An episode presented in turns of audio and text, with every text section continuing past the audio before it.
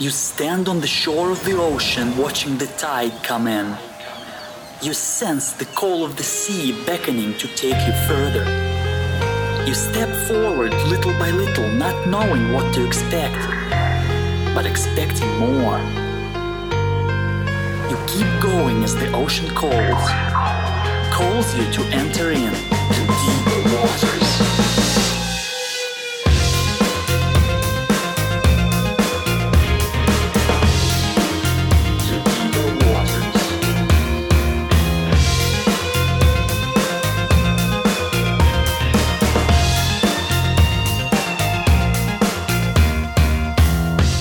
Hello, everyone, and welcome to the Deeper Waters podcast. I'm Nick Peters, your host, seeking to bring you the very best in Christian scholarship and apologetics, and today is no exception.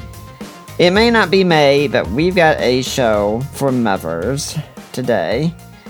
Ah, mothers, you want to do so well with your children. You raise them up, you teach them good manners, you fix your meals for them, you give them warm beds, you teach them Christian apologetics. Wait, wait, wait, what? What? You mean you don't you don't do that because that's you're not supposed to teach your children apologetics because whatever reason they can get it from dad or they'll learn their own or it's at church or it's just not necessary. Maybe you should. Maybe you should be teaching your children Christian apologetics, even if you're a mother. Could it actually be a mother's place is to help raise her son or daughter up to be able to defend their faith?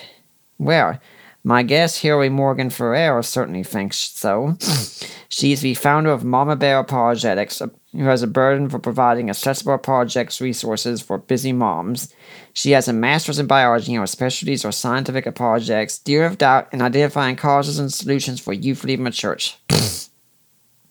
Currently, she serves as Vice President of Women in Apologetics, a Christian nonprofit organization dedicated to equipping, encouraging, and educating women in apologetics. So, Hillary, welcome to the Deeper Waters podcast. Thank you so much for having me, Nick. Now, if the name sounds familiar, it could be because we interviewed your husband, I believe it was earlier this year, on our show on Yes. abortion. Mm-hmm. So, is it interesting having an apologetics marriage? Uh, yes, John and I often joke about how our pillow talk is very different than uh, than most couples, um, and our, some of our, our big fights we've had are over you know theological stuff that we're just not going to debate anymore. So, um, but it's also just really neat to whenever I have an idea that I need to bounce off of him, if he has an idea he wants to bounce off of me. This is kind of what brought us together in the first place. So that that's almost like our version of dating is when we talk theology and apologetics. That's that's like date night right there. Yeah, my, my own wife has a thing. She grew up in the field, and one of the things she told her parents, I mean, I had a list of mistakes she would never make in marriage, and one says, I will never date or marry an apologist, was number one. well, that turned out very well, didn't it? Well, I have to say that my life has been a series of all nevers. Mm-hmm. Um, you know, I, I said I would never start a ministry. I said that I would never live in the Midwest. I would never be a teacher and I would never write a book. So mm. that's basically my biography right there. So mm-hmm. I think the Lord just kind of likes to listen to our, our all nevers and then mm-hmm. just kind of usually when the Lord laughs in scripture, and nothing funny was said. It's kind of like, ah, you think so, huh? Well, so I can relate. let's go in this. First off, if my audience doesn't know much about you, could you tell us a bit about how you got to be doing what you're doing? Yeah, so um, I started in apologetics probably when I was 12, and that was because my pastor preached it from the pulpit. Wow. And he had Is been that a previous- allowable? I know, right? It was hmm. unheard of back then. I, I had It's unheard of today. yeah, I, I I really think I had basically one of the most amazing things about him is he never went to seminary. He was completely self-taught and so basically he kind of turned the church almost into seminary in some ways. I remember, you know, I go to churches now that they do 6-week sermon series on this or that we went through Romans for two years when I was in high school, uh, verse by verse. And then he also did, you know, the he did do different series on different things, but he was really into exposition and he was really into defending why we believe what we believe and bringing other literature. He always had uh, in the sermon notes, he always had quotes from other authors that were kind of uh, bolstering the points that we were learning. But he became a Christian as an atheist, saying mm-hmm. kind of the same story that you hear from J. Warner Wallace and Lee Strobel of um, this Christianity thing's dumb. I'm going to put an end to it once and for all. And that's how he became a Christian. And so, um, I, I was I was always a good church kid, but I remember this the apologetic series he did mm-hmm. when I was 12 and just my little hands scribbling notes as fast as I could. And basically the love was born there. I tried to find ways to write papers on that in, in, in high school. And I kind of got away from it for a while. Uh, back when I was a photographer, I kind of went more into the arts rather than the, the sciences, which I started out college in the sciences and ended up in the arts. Um, and it really was meeting John that kind of rebirthed that love. Mm-hmm. And it's mm-hmm. almost like it, it reminded me of the thing that I love so much. And he kind of saw this ministry back when we were dating, not not necessarily Mama Bear apologetics, but he knew she she's going to be in some kind of apologetics mm-hmm. ministry and I thought, "Oh, no, I'll just support you doing doing your ministry. I'm happy with that."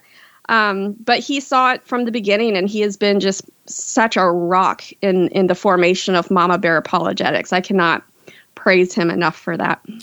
Now, some people might be surprised to know that you are in charge of uh, Mama Bear projects because you're technically not a mama bear, are you? well, I would say I'm not a, bo- a, mama bear of biological, adopted, or foster children. So mm. I mm-hmm. always say that a mama bear is a mother of biological, foster, adopted, or spiritual children. So, mm. but I did realize the irony when I felt the Lord calling me to this ministry, and it was definitely a calling. There's no way I would have come up with this on my own. Um, and I remember just the Lord kind of I just kept having ideas and ideas and ideas. I just kept writing them down until I kind of had the whole outline for this ministry. And then I started praying and saying, Lord, why are you why are you giving me this? I'm not a mom. No one's gonna listen to me. And I kind of felt him impressing on me that, you know what, if if you equip other moms, then that's the best mom you can be. That's your form of motherhood I'm going to do. You're going to have spiritual children, and part of that is going to come from equipping other moms. Mm-hmm so in that sense, you know, I'm I'm a different kind of mama bear, and I've always expected people to just I don't know, not listen to me or say that I'm the wrong person, but I have yet to have anyone really say that. So that tells me that I was just the enemy trying to feed me lies and try to keep me from doing mm-hmm. what the Lord had called me to. You know, something else odd is I've noticed when this book came out, I saw several people are talking about it. The odd thing, they were men talking about this book. Yeah. That that's been a surprise. We we actually have some men leading mama bear groups. mm. um, I, I was surprised. I, I, I gotta say, you know what that that that adds points to your man card if you're if you're willing to read a book called Mama Bear Apologetics, you know, on the treadmill and then lead a group on it. I mean, we've had a ton of women, but we've also had a, a lot of men who have really appreciated what we've done, and I'm really thankful for that. Yeah, and I'm very thankful now that we've got in public that reading a book called Mama Bear Apologetics adds points to your man card. Because by God, I'm ready to show mine. Give me all those points, okay? There we go. Okay, but you know there are so many mothers out there who are saying, "Look, I am so busy with all my kids and my husband. I have to do things for him. I have a house to clean. I've got so many things to do." How can you expect me to sit down and read a book on theology of all topics? Well, I think one of the differences in this book, and this is something that I intentionally did, uh, or the team, the whole team, we intentionally put in there. And uh, from the feedback that we've gotten, we actually really hit this one on the head. That I think sometimes, mm, excuse me, uh, sometimes apologetics can seem overwhelming, especially to moms, because it feels like one more thing they need to do the thing that makes this book a little bit different than mm-hmm. a lot of other apologetics books is it's taking stuff that they have already noticed in uh, in culture, but they mm. didn't have the words for it. So this was a desire that that basically they they saw something's wrong. I'm not sure how to talk about this, but they're not dumb. It's not that they weren't mm-hmm. noticing, they just weren't sure how to talk about it. And so instead of it being like a mountain of information that you're having to plop on someone's lap, it's more like I, I, love how John described this. John came up with this analogy. It's more like a label maker to where you have all this mess that you've seen, all this mess in society, all this mess in culture that you're saying, I don't know what names to put to this and I don't know how to categorize it.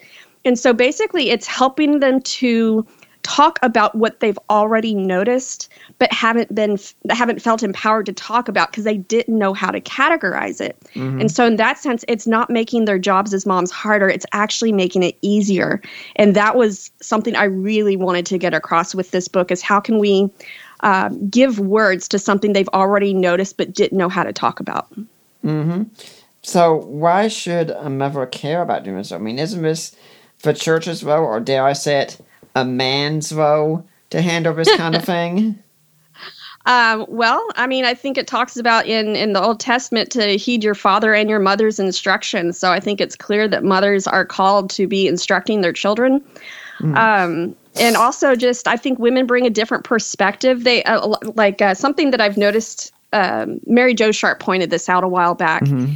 And that is that when she has people come to her apologetics uh, talks, and she talks with them. The men are usually there for their own questions, but the women are usually there for someone else's questions. Mm-hmm. And in that sense, I think that we have an entire kind of ministry version of apologetics that has kind of gone untapped by showing women this is a way that you can love other people.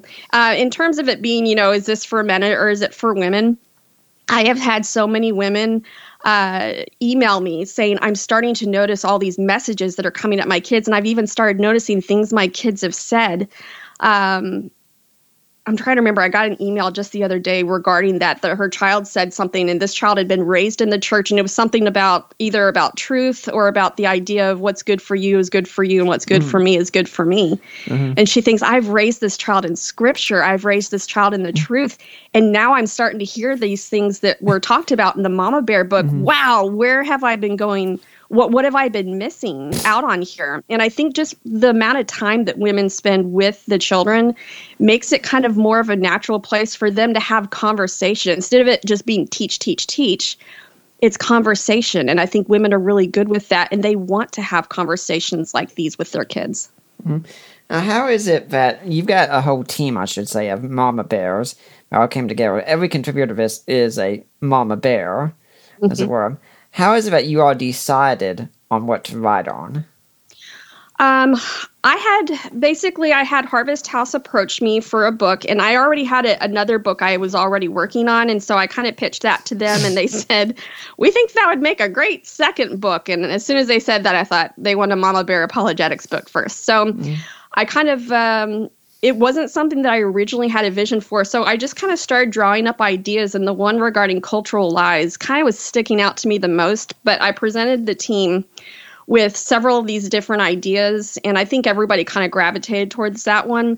And then, just a, as a group together on Skype sessions, we just started honing out the details of which ones of the which of these cultural lies do we see as being the most prevalent and which ones do we want to address? And so it was it was really a team effort from the beginning on. I think i kind of had the the outline bare bones to start mm-hmm. with but there is no way this book would be what it is without having that that that team aspect everybody adding bits of their perspective and things that they've noticed in culture. And um, yeah so that's that's kind of how we hammered out the book. And I really love how it turned out. And no, I mean, I was the, the general editor and I wrote about half of it, I'd say.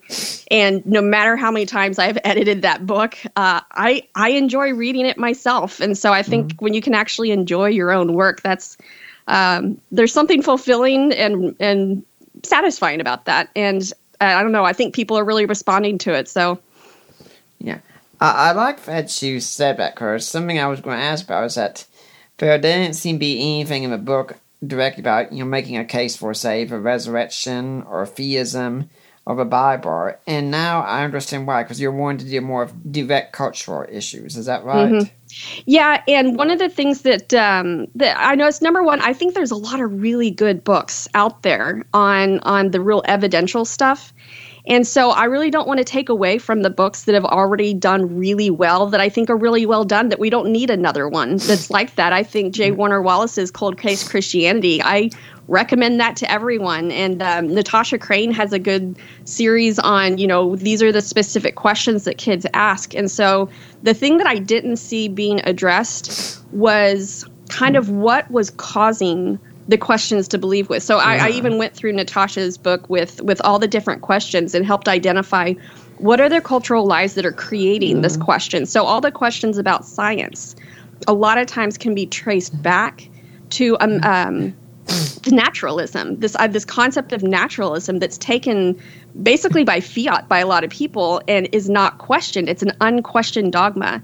And so if we can question that dogma, it actually preempts a lot of the other questions. So this was almost like I call I call uh, you know you, we have evangelism that's you know spreading the good news. I call apologetics pre-evangelism because there's a lot of things that you need to have in, in place. The idea that Jesus existed, the idea that uh, the resurrection happened, all these factual things, in order to accept the truth that Jesus Christ was God's son and rose from the dead to pay for our sins.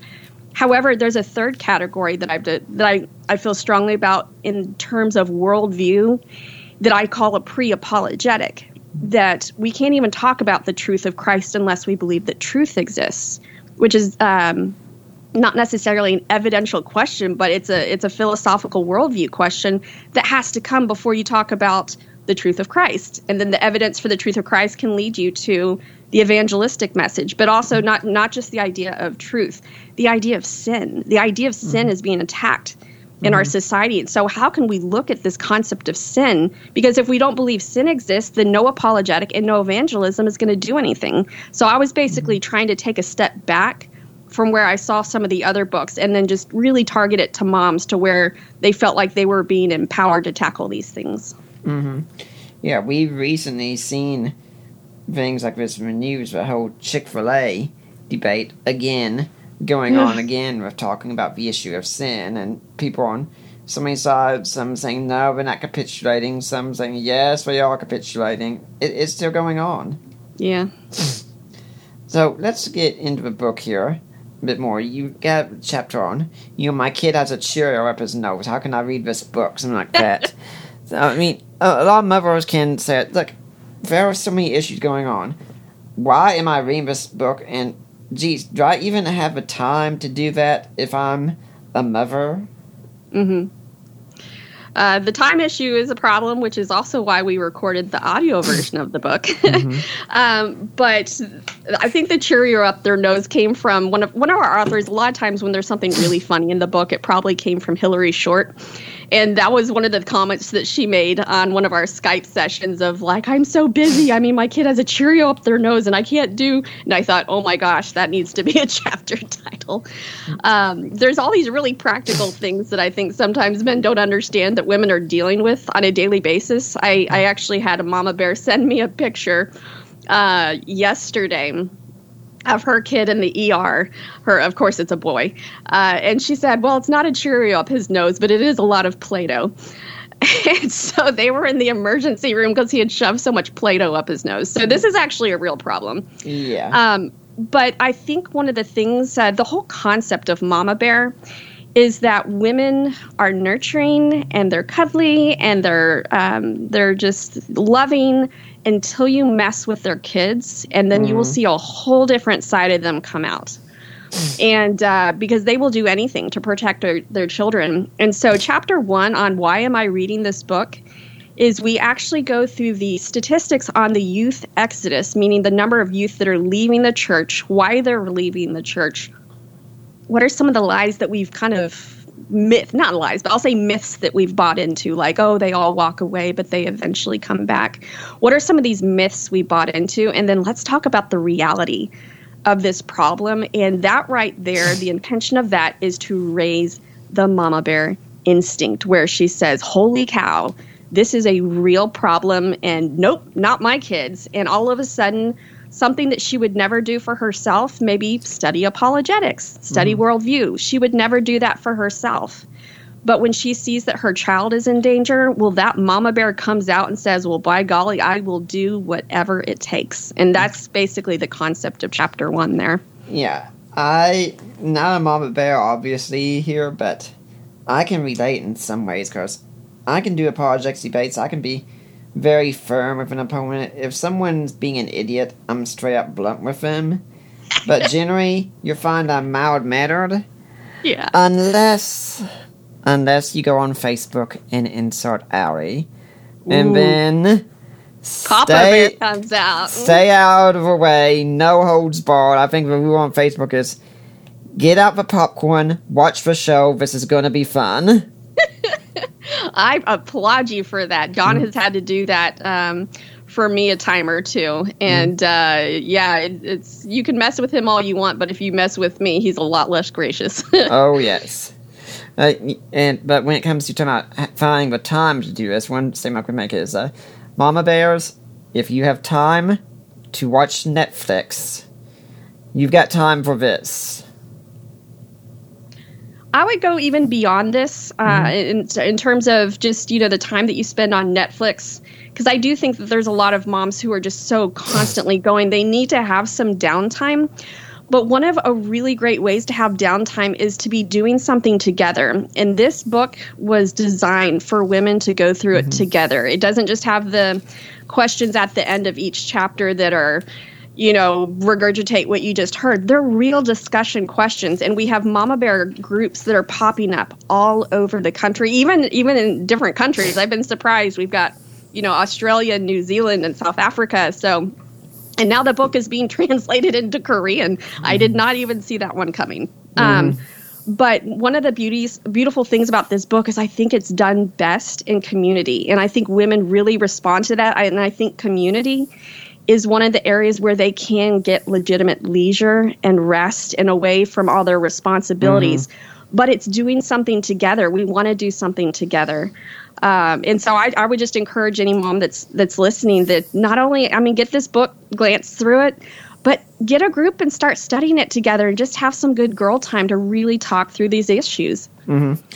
Now, with that, I think that gives us a, a chance to go to the very next chapter, because talking about social issues, but then it says, is this code for being the weirdest mom on the playground? I mean, if you show up with to all your girlfriends, say, "Hey, ladies, let's get together and talk theology sometime," I seriously doubt they're going to be saying, "Sure, that sounds like a great idea." They're going to be saying, "Um, what planet are you from now?"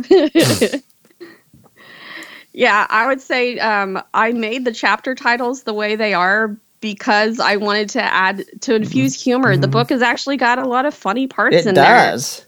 Uh, and so I wanted to make it an enjoyable read. So I think sometimes if you just use the, the, you know, we're talking about theology, it sounds so dry. But if you like, hey, we're talking about cultural lies. Do you want to talk about culture? Yeah, I'd like to talk about cultural lies. And if you're curious about what the book's about, just read the chapter titles. It gives you kind of a, a fun, mm. whimsical idea of the concepts that we're going through without having to be overly serious and take ourselves too seriously. And I mm. think you'll have fun with it.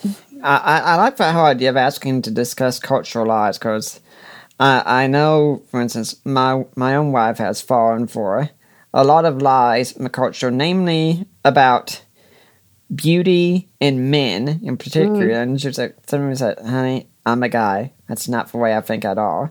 but, but, so a lot of women might think, oh, that's the kind of lies you're talking about, but it's not. You're thinking about other kinds of lies too. Mm-hmm. Yeah.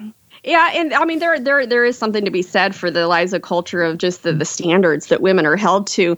But honestly, I think I mean just look at Facebook, mm-hmm. just look at Twitter. People are noticing that something is radically broken and mm-hmm. they want to talk about it. But if they don't feel like they can, if they don't feel like they're smart enough, that's another thing that I've had a lot of people say is I didn't think I was smart enough to talk about this stuff and I always stayed out of these conversations until I read this book, and now I feel like I can engage the conversations. Um, I mean, that's empowering right there to feel like you actually have the skills to do that. And I think a, lot of women have bought the lie that they don't. And um, and yeah, but the whole the whole beauty thing, the whole ugh, it's hard to be a woman. I'll just say that it's hard to be a woman. Well, it's hard to be a man too, but we're not here to talk about that. Uh, you know, I also like what you're talking about the whole thing with with intelligence. I mean, I can tell you and John are both very smart people, probably very gifted in that area. A lot of women, they're not stupid, but they're not gifted in intellectual stuff. So you might look and think, well, yeah, but am I really capable of learning this stuff?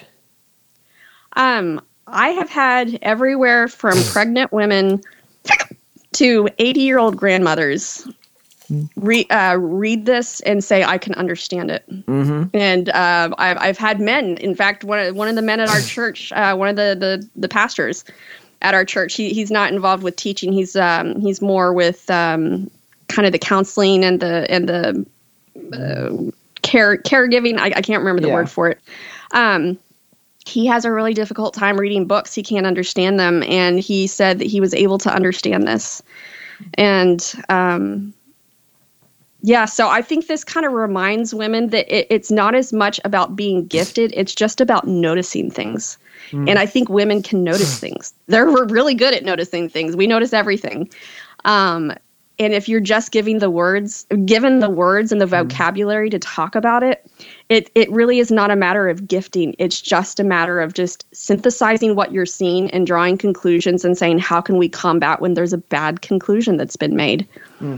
like any married couple, Allie and I sometimes have our disagreements, and somebody sort of just brought that to mind because there have been a number of times we've had this disagreement going on over something with us, and I'll be thinking about it so much, stewing over it, analyzing it from every corner, and then I'll come back and say, by golly, oh, I, I know I'm in the right on this one. I need to talk to her about it because she needs to see how obvious this is. And so I'll go and I'll present my case and we say, yeah, but what about this? And then I've kind of got like that Sheldon Cooper stunned look on my face and hadn't, uh, hadn't thought of that one. Because, Yeah. yeah. she will see things I don't see. So you're absolutely right. Women usually do see things that we, we men don't see. And Yep. I'd also add in as well that uh, that you are um, tend to uh, you tend to be much more empathetic with people than we are. I've got someone who's a really good friend of ours, and he's told me before. He says he, he kind of views Allie kind of like a, another daughter. I think in some ways. He's, he said to Aw. me, says, "You know, Nick, you're a you're a great guy. You're very smart. I really respect you." But if I'm going for a h- hard time, I'm calling your wife first because she's a better listener than you are. Yeah, I would. I'd say women are. We definitely have that that empathy gene. Um, It's. I don't know. I think there's. I think kind of there's a lot of guys that have it, but I think if we're just going on trends, I think. Um, uh, I kind of go by some of the Myers Briggs stuff, the T versus the Fs, the the ones that are worried about relationships versus the ones that are Yeah. worried about outcomes.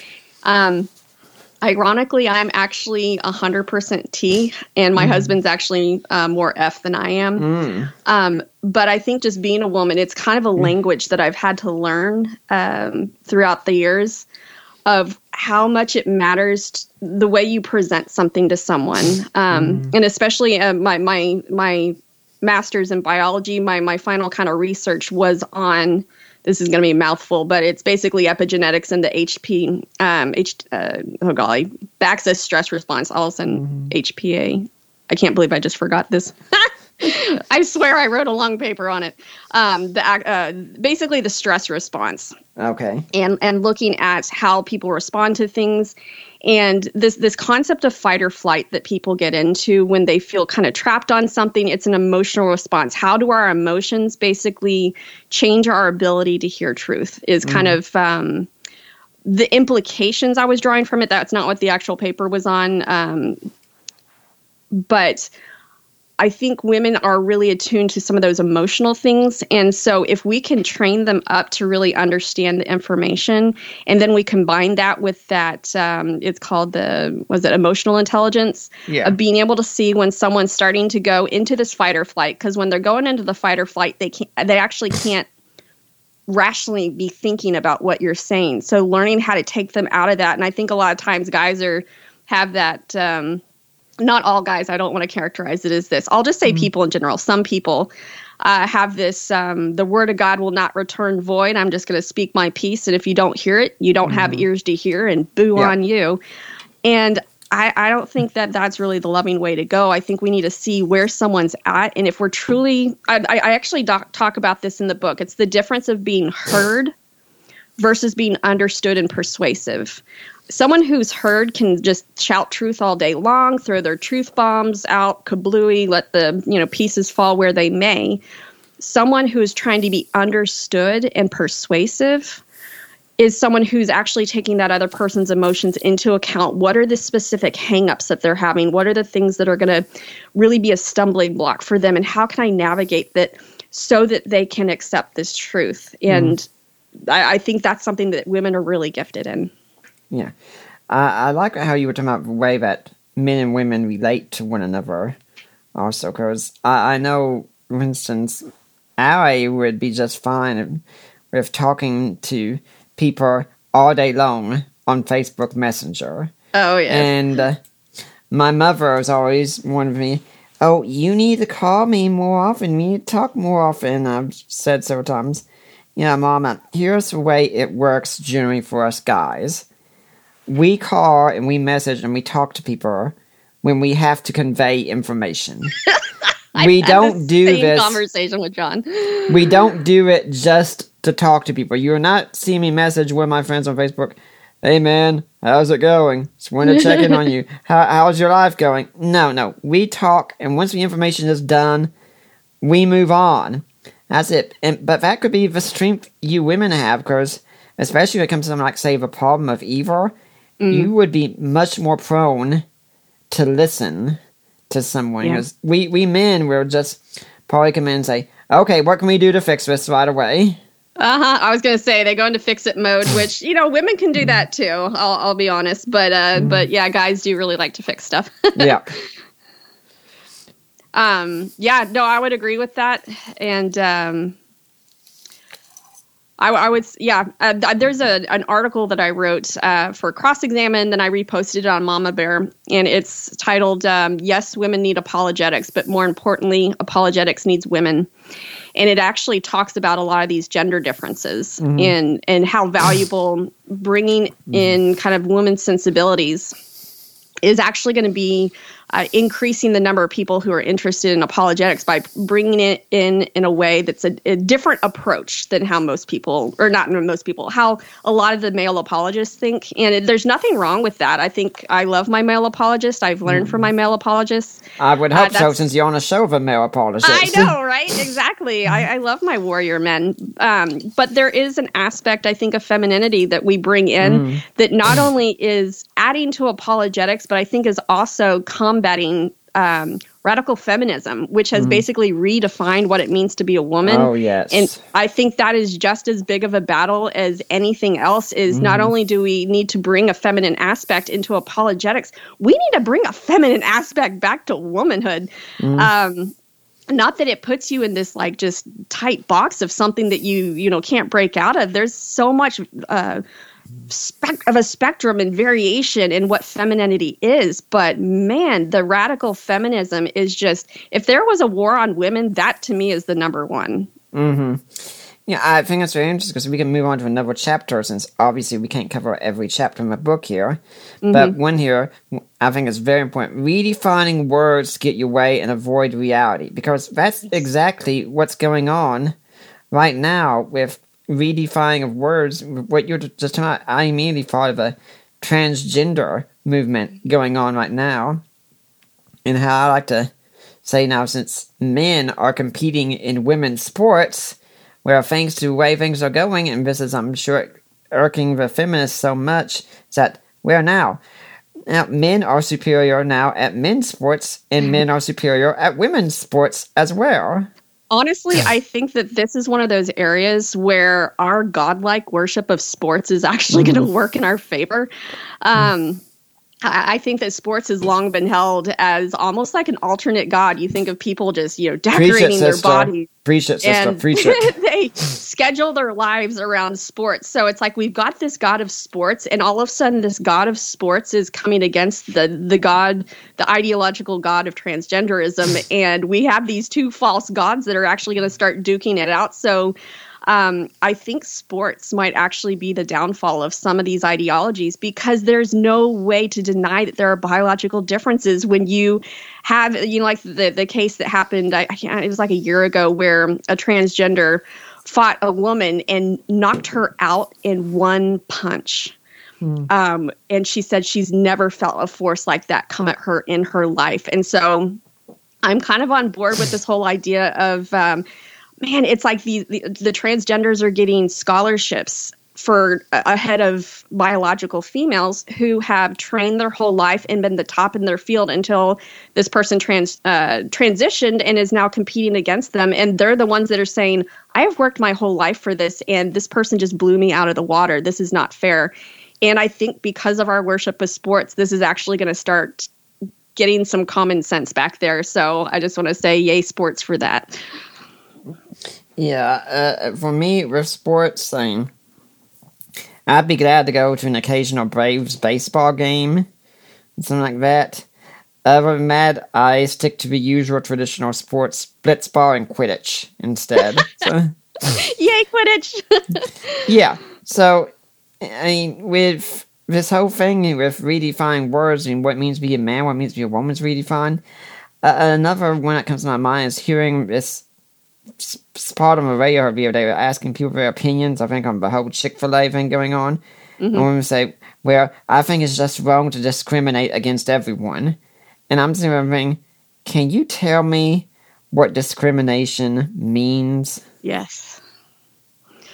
That's that's that's the I don't think that means what you think it means. Um we are seeing this with so many buzzwords and and that was one of the things this was actually originally going to be one of the lies in the book and we we originally called this chapter redefinitionalism because we thought it would be funny to make up a word to talk about how people were making up definitions to words um but then I realized, no, this is really a tactic more than a lie. I mean, it is a lie, but it's really more of a tactic, and it's actually prevalent with every single other lie that we talk about in this book. And this idea, um, I got, I got all upset uh, a couple weeks ago because, or not upset. I'll say I got frustrated.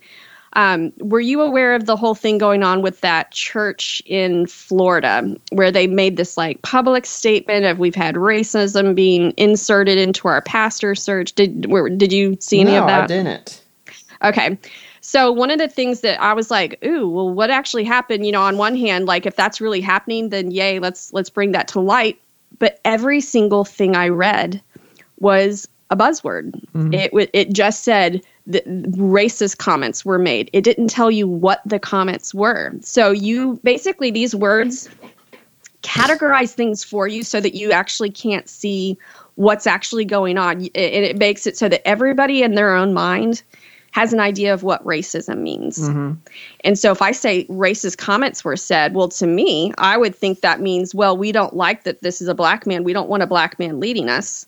And that would be a racist comment. But they wouldn't say what the comments were, which raised this red flag. And after I searched and searched and searched, I finally found the comments that were made, and it was it was a portion of the the church that was saying this guy is bringing in critical race theory and believes in reparations, and that we believe that's antithetical to the gospel. It's divisive, and that is what they had a problem with. So I thought, okay, here now we have actual information. So it's mm-hmm. these buzzwords, this linguistic theft mm. where you take a word, you change the definition so that you can avoid reality, is basically you can make this word mean whatever it means, and you can just rely on other people having a common sense definition. But if you label something, they will get on the bandwagon. If you call something injustice, or if you call something assault, if you call something um, uh, oppressive, if you call something love, that yeah. whatever it is, everybody has a concept of what those words mean. But unless you actually get to what is actually going on, you are basically just hiding an entire agenda. And once you start to see agendas being hidden, you start to say, hmm, I don't think I'm going to take that at face value. What do they mean by that word? Hello, this is Andy Bannister, the director of the Solas Center for Public Christianity, and I'm delighted to endorse and uh, recommend the ministry of Deeper Waters Apologetics. I've been hugely impressed watching the work that Nick has done over the years, building up the website and the podcast, the quality of the guests that he gets onto there, and I love the way that uh, the ministry challenges and encourages both Christians and those who don't have a Christian faith to really think through the claims of the gospel. I'm also impressed by just how Christ centered and Nick is and all that he does. It's a desire to see people encounter Jesus Christ and the life transforming truth of the gospel. So, uh, more strength to them. It's been a privilege to know Nick over the years, and I hope Deep Waters goes from strength to strength. And if you haven't yet discovered it, check out the website deeperwatersapologetics.com for yourself. Yeah. I, I, I did not see it. And when you told me what it was, I was thinking, what's racist about that? I couldn't mm-hmm. see it, honestly. And I, I know Ali and I, we talk about the political climate today. I've said, I mean, I've heard the accusation of racism thrown around so much that when I hear it nowadays, I don't even listen anymore. Because it's become so pointless, so meaningless. Everyone's becomes a racist. It's like this big joke you can see this this fake book online, where for I know it could be a real one by now. Everyone who disagrees with me is Hitler. is, is what? Hitler. Hitler. Okay. that sounds like a fun book. I want to read mm-hmm. that. That's that's kind of actually I bring that point out in the book that there's only one thing that our entire uh, society agrees on, and that's that Hitler was bad. Mm-hmm. that is the only thing because basically if you can make the other side sound like Hitler, basically you can just I think that's even in the linguistic theft chapter. Mm-hmm. Uh, is like if you can compare the person to Hitler, then basically you've won. You know, you can pretend that you've won the argument. So, mm-hmm. but that's like the one thing we all agree on. So, yay, there's one thing. So, what I'm wondering about now is this next chapter is about self helpism and. Mm-hmm. What's so bad about self helpism? I mean, we all need some help. What's wrong with helping yourself out like that? Uh, yes. And I would say that unless someone is familiar with the literature that is coming out in Christian women's circles, this mm-hmm. chapter might not make as much sense.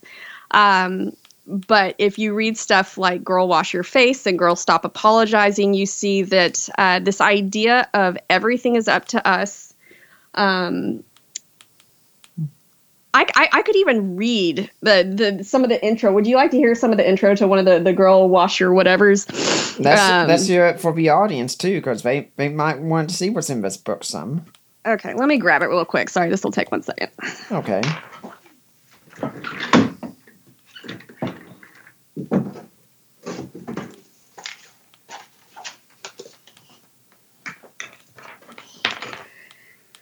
So I've actually had a lot of men that haven't quite understood the purpose of the self helpism. Mm-hmm. Um, and I think it's because they're unaware of the stuff that is coming out in Christian women's literature. So some of the things here in the introduction, um, let me find it. I wish I'd underlined it.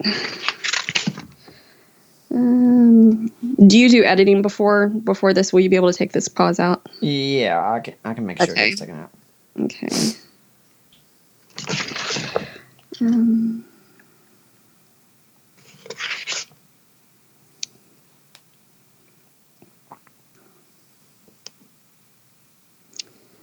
because when I saw this, I was just like gagging.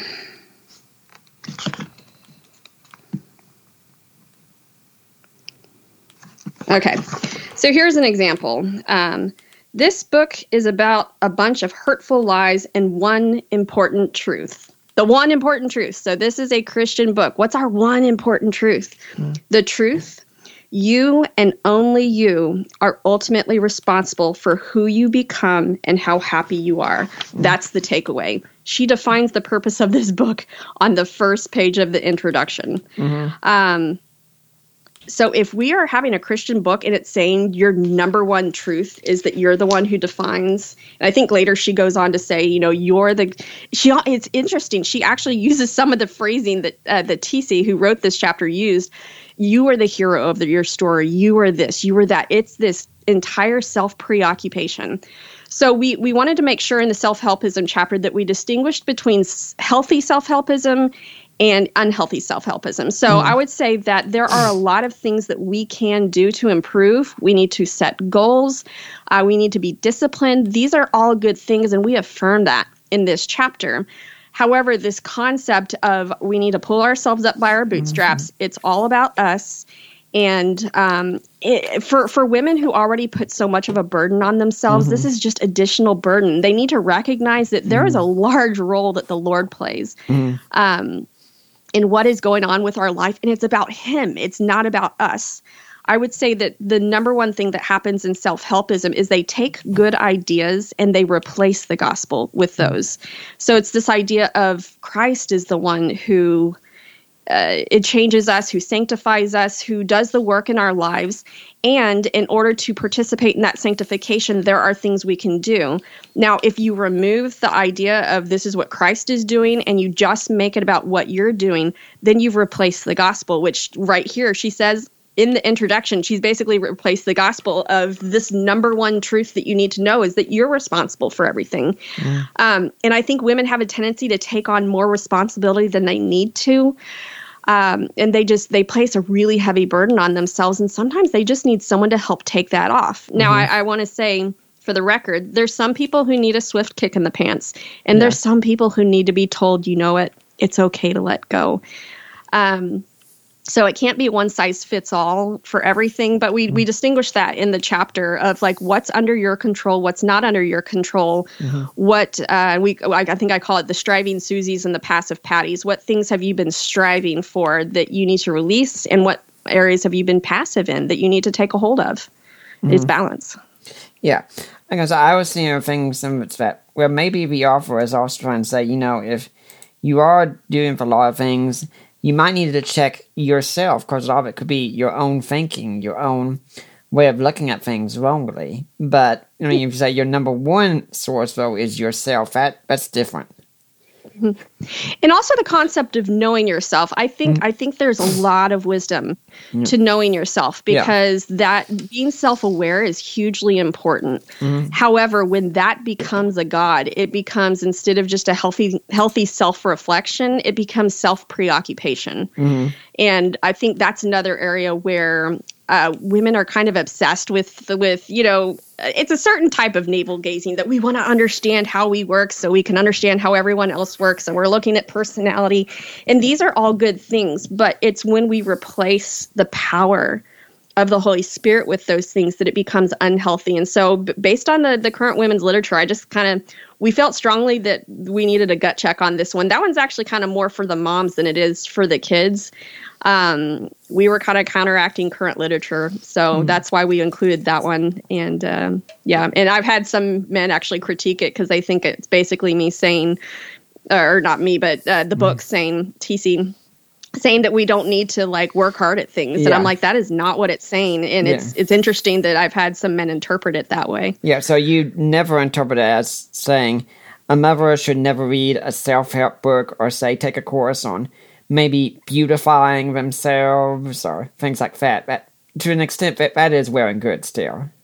Yeah, yeah. I mean, I think that that's fine. It's, it's just, mm. It just really depends on who your God is mm. At that point. And um, I honestly, I think the chew and spit chapter uh, where it talks about chew and spit. So I, I'm I'm trying to read through this girl wash your face, and. I was actually getting some good stuff out of it yeah. because there are some ways she has a section in, in there on rest and that's mm. something i really really struggle with mm. and i realized wow that's something i need to improve on. So it's it's a chew and spit. There's a lot of stuff that i'm just like oh my gosh this is horrible.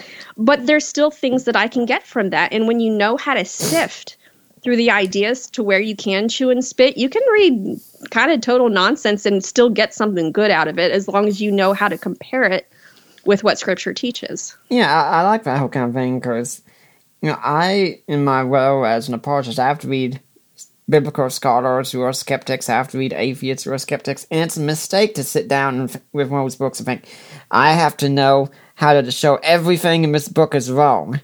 No, mm-hmm. even in those books, some things could be right. I mean, every now and then, Bart Ehrman will share something. I think that's a pretty good insight. Yeah, I think we have that in our skepticism chapter uh, with a quote by oh not not Dennett who's the other one um, Hitchens Doc something Hitchens. that Hitchens said where I put it in the kind of like, you know, these are the things they're saying. And I was like, wait, hold on. I totally agree with this. Way to go, Hitchens. mm-hmm. Yeah. So when I'm going to jump ahead into another chapter here, of course, this is when you've mentioned already some feminism. I mean, we can jump mm. back and forth from chapter to chapter, but feminism, I mean, I mean, Harry, you're a woman. Why would you be opposed to feminism? Don't you want women to be upheld and celebrated? Oh, absolutely. And I think that radical feminism is destroying women, which is why I want to talk about it. Mm-hmm. Um, basically, I think a lot of the feminists are trying to redefine a free woman as being more like a man. Mm-hmm. And I think that's as disrespectful to women as you can possibly get. Mm-hmm. Um, they they want to say women can have the same sex drive when they don't. They want to say that women can uh, desire uh, or all women desire the same things. Like we pointed out, how I think I think it's important that women are given the opportunity for higher education, for starting their own businesses, for for mm-hmm. achieving success in the business realm. But the feminists have been shocked, shocked, shocked when they provided all these opportunities for women, and so many of them still wanted to be moms mm. and it's like th- the thing that i mean there is no other uh, you, there is no man in the world that can carry a baby mm-hmm. that is something that is unique to women mm-hmm. and to take this thing that we are created to do and say that this is a burden and it's holding us back that's disrespectful to women mm-hmm. that is denying who they are and um, it, it, it's really kind of giving this lie to a lot of women that if you're content at being a stay at home mom, there's something missing. And that's not true. That is not true. Um, I think we have started going past this idea that women can have it all. They can have the career, they can have the kids. And I think we've started as a society discovering that that's a lie. And so I think that that's why this push for um, abortion and having really uh, children much later is is becoming such a thing because it's like they're realizing they can't do it all. It's really really hard. Why are we doing this to ourselves? Um, but so what we wanted to do was what are the good things that feminism has done? Because I would I would call myself a first wave feminist. Absolutely, mm-hmm. this idea of women having higher education and basically having the opportunity to do uh, the things that, that were typically a man man's world, like mm. business or um, apologetics. Or apologetics, yeah. Mm. Um, I, I'm absolutely about women having that equal opportunity, but I am not about telling them that if they don't take that opportunity, then somehow they're less than. And that is such a huge issue. Um, but on top of that, one of the things that, one of the best things that we got out of the feminism chapter is that we realized, wow, we need to scrap one of our other chapters and write a chapter on Marxism mm-hmm. because the this this marriage between Marxism and um, and and feminism is so strong that I'm like, we need a chapter on this. Uh, it was actually not planned. I tried to get someone else to write it. I had to go down the rabbit trail myself, and just the, this, these tentacles are so just insidious. Um, that uh, yeah anyway. So there, there's there's good things about feminism and then there's bad things about feminism especially the way that i think people are attacking masculinity mm. um, and making it a zero sum game. This this whole toxic masculinity thing is just that that's where i think it's really hard to be a man right now is because people are so willing to just jump on y'all for anything. And I, I don't think that's fair. And it's it's it's not helpful for us as a society. It's mm. yeah, it's not helpful.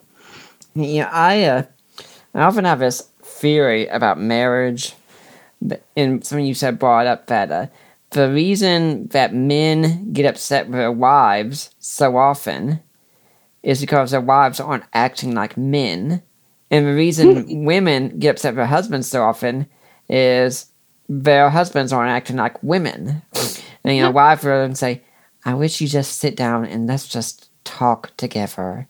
And her husband's saying, What, are you trying to confine me to torture or what exactly? And meanwhile, her husband's saying, I don't understand why my wife doesn't like having sex as much as I do. I mean, doesn't she just enjoy it like I do? Am I not good to her? And think, yeah, both of us, I think, are expecting the other one to be just like us. Mm-hmm.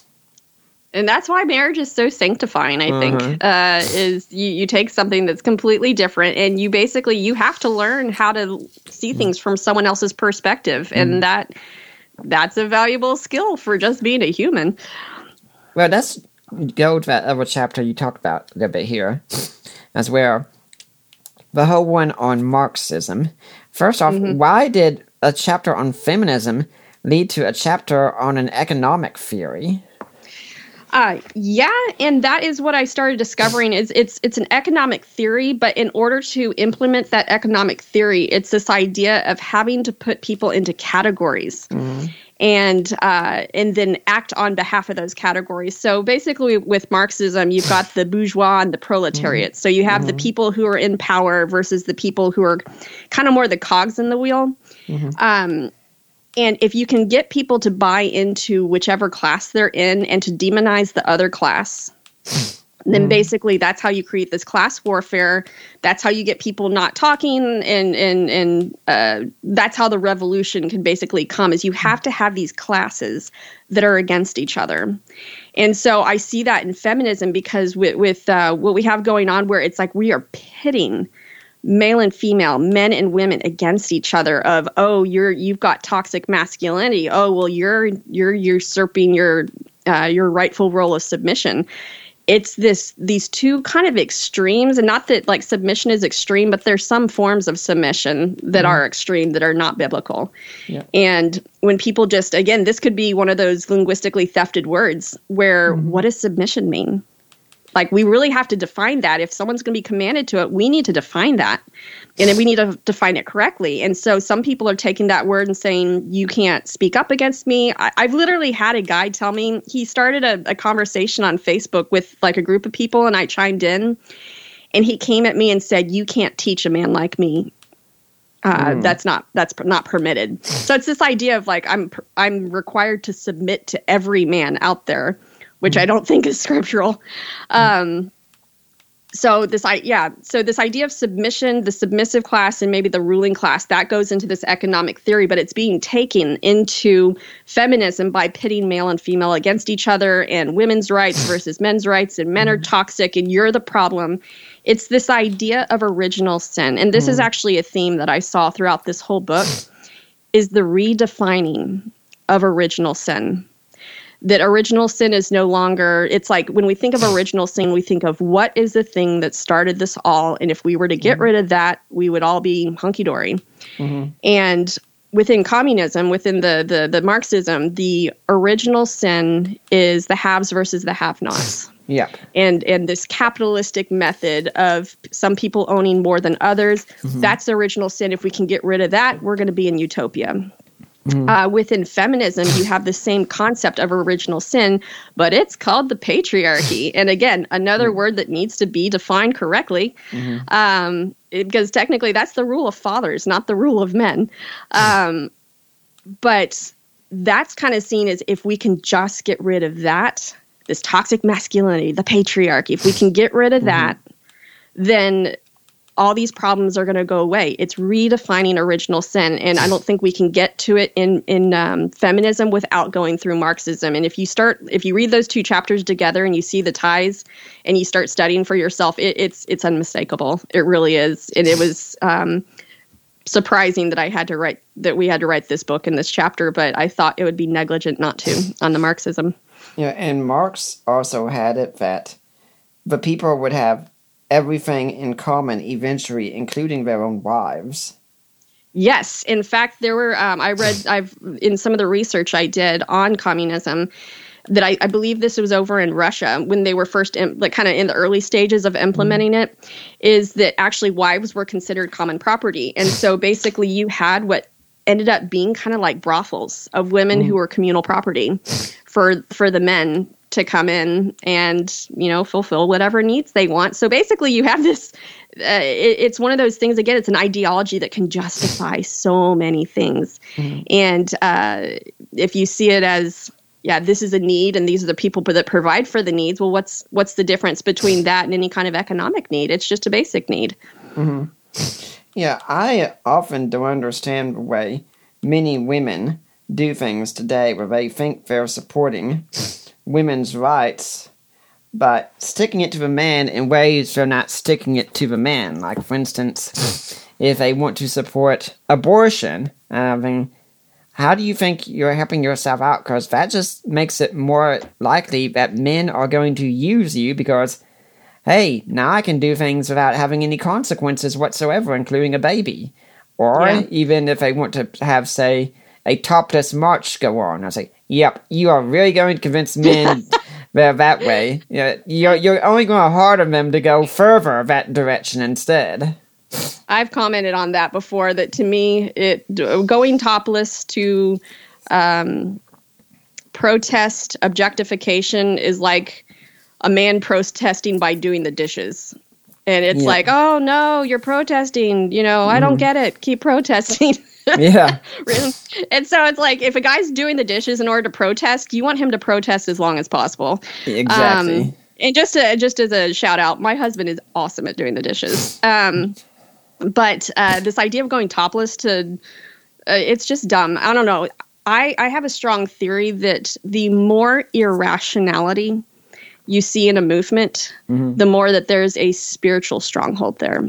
Oh, yeah. That uh, when something really, really, really doesn't make sense, there's a spiritual aspect going there. There's a spiritual blindness, um, and there's a spiritual stronghold. And I see that. And in fact, it's interesting that we're talking about the the feminism chapter. Um, so one of the authors, Rebecca, was originally starting on this, and she was she was kind of struggling with it, and so she kind of passed it over to me. So I started working on it, and I finally texted her back, and I said, "It's like this chapter is fighting back." And she said, Yes, that's exactly the feeling that I had. It's like I couldn't understand. It's like I would just get in this fog. I couldn't say things right. And that's one of the things I've discovered in ministry in general is there's certain topics that fight back. Uh, to where I just will go into a fog or I can't get my thoughts clear. And it's like I know something's wrong, but I'm not quite sure what it is. And the one of the the number one ones that I've seen that in is feminism and progressive Christianity, which again, those are actually kind of going along uh, the lines with with some of the Marxism as well. But um, that tells me what is one of what's what's the major stronghold, and I think that the the lies, the lies that are going along in feminism, is a huge stronghold in our society. But I, I did want to mention something you asked: Why would women go along with this? And I kind of had an epiphany when I uh, when I was working on this chapter, and it was this: I I have kind of like a call out box it's um, victims who are desperate to be heard will overlook the flaws of a movement that is willing to listen and be angry on their behalf. Yep. And so I think of we don't just have the war on women going on with feminism. When I see the horrific stuff with the Me Too movement, uh, Me Too Yeah. movement, there's some legitimate stuff and illegitimate stuff. So let's be clear there. Um, but this massive cover up that I am seeing within churches for women that have been abused. It's like if you were in in a church that you were you were abused and now you're the guy that that raped you is now starting a new church in in uh in oh golly where is he? In Memphis. And nobody's speaking out against this even though it it came to light that yes he did rape you um, and he was just passed along from church to church and nobody talked and they said you need to forgive your abuser. When you, when nobody else will listen to you if there's a movement that's willing to listen mm-hmm. you're willing to overlook the flaws. And uh, this is where i think the church needs to step up that if we are not cleaning our own houses then we are leaving people to basically mm-hmm. join other movements that are willing to mm-hmm. capitalize on their on on the wrongdoings that have been done to them and then suck them into a movement that is mm-hmm. anti-biblical Yeah. Yeah. and i see that happening in feminism Yeah, I, I will say at this point we are going to be doing a show actually on that kind of topic in December 14th. We're going to have Mary DeMuth on. She's written a book on called We Too about sexual mm. abuse in the church. So we're going to be talking about that.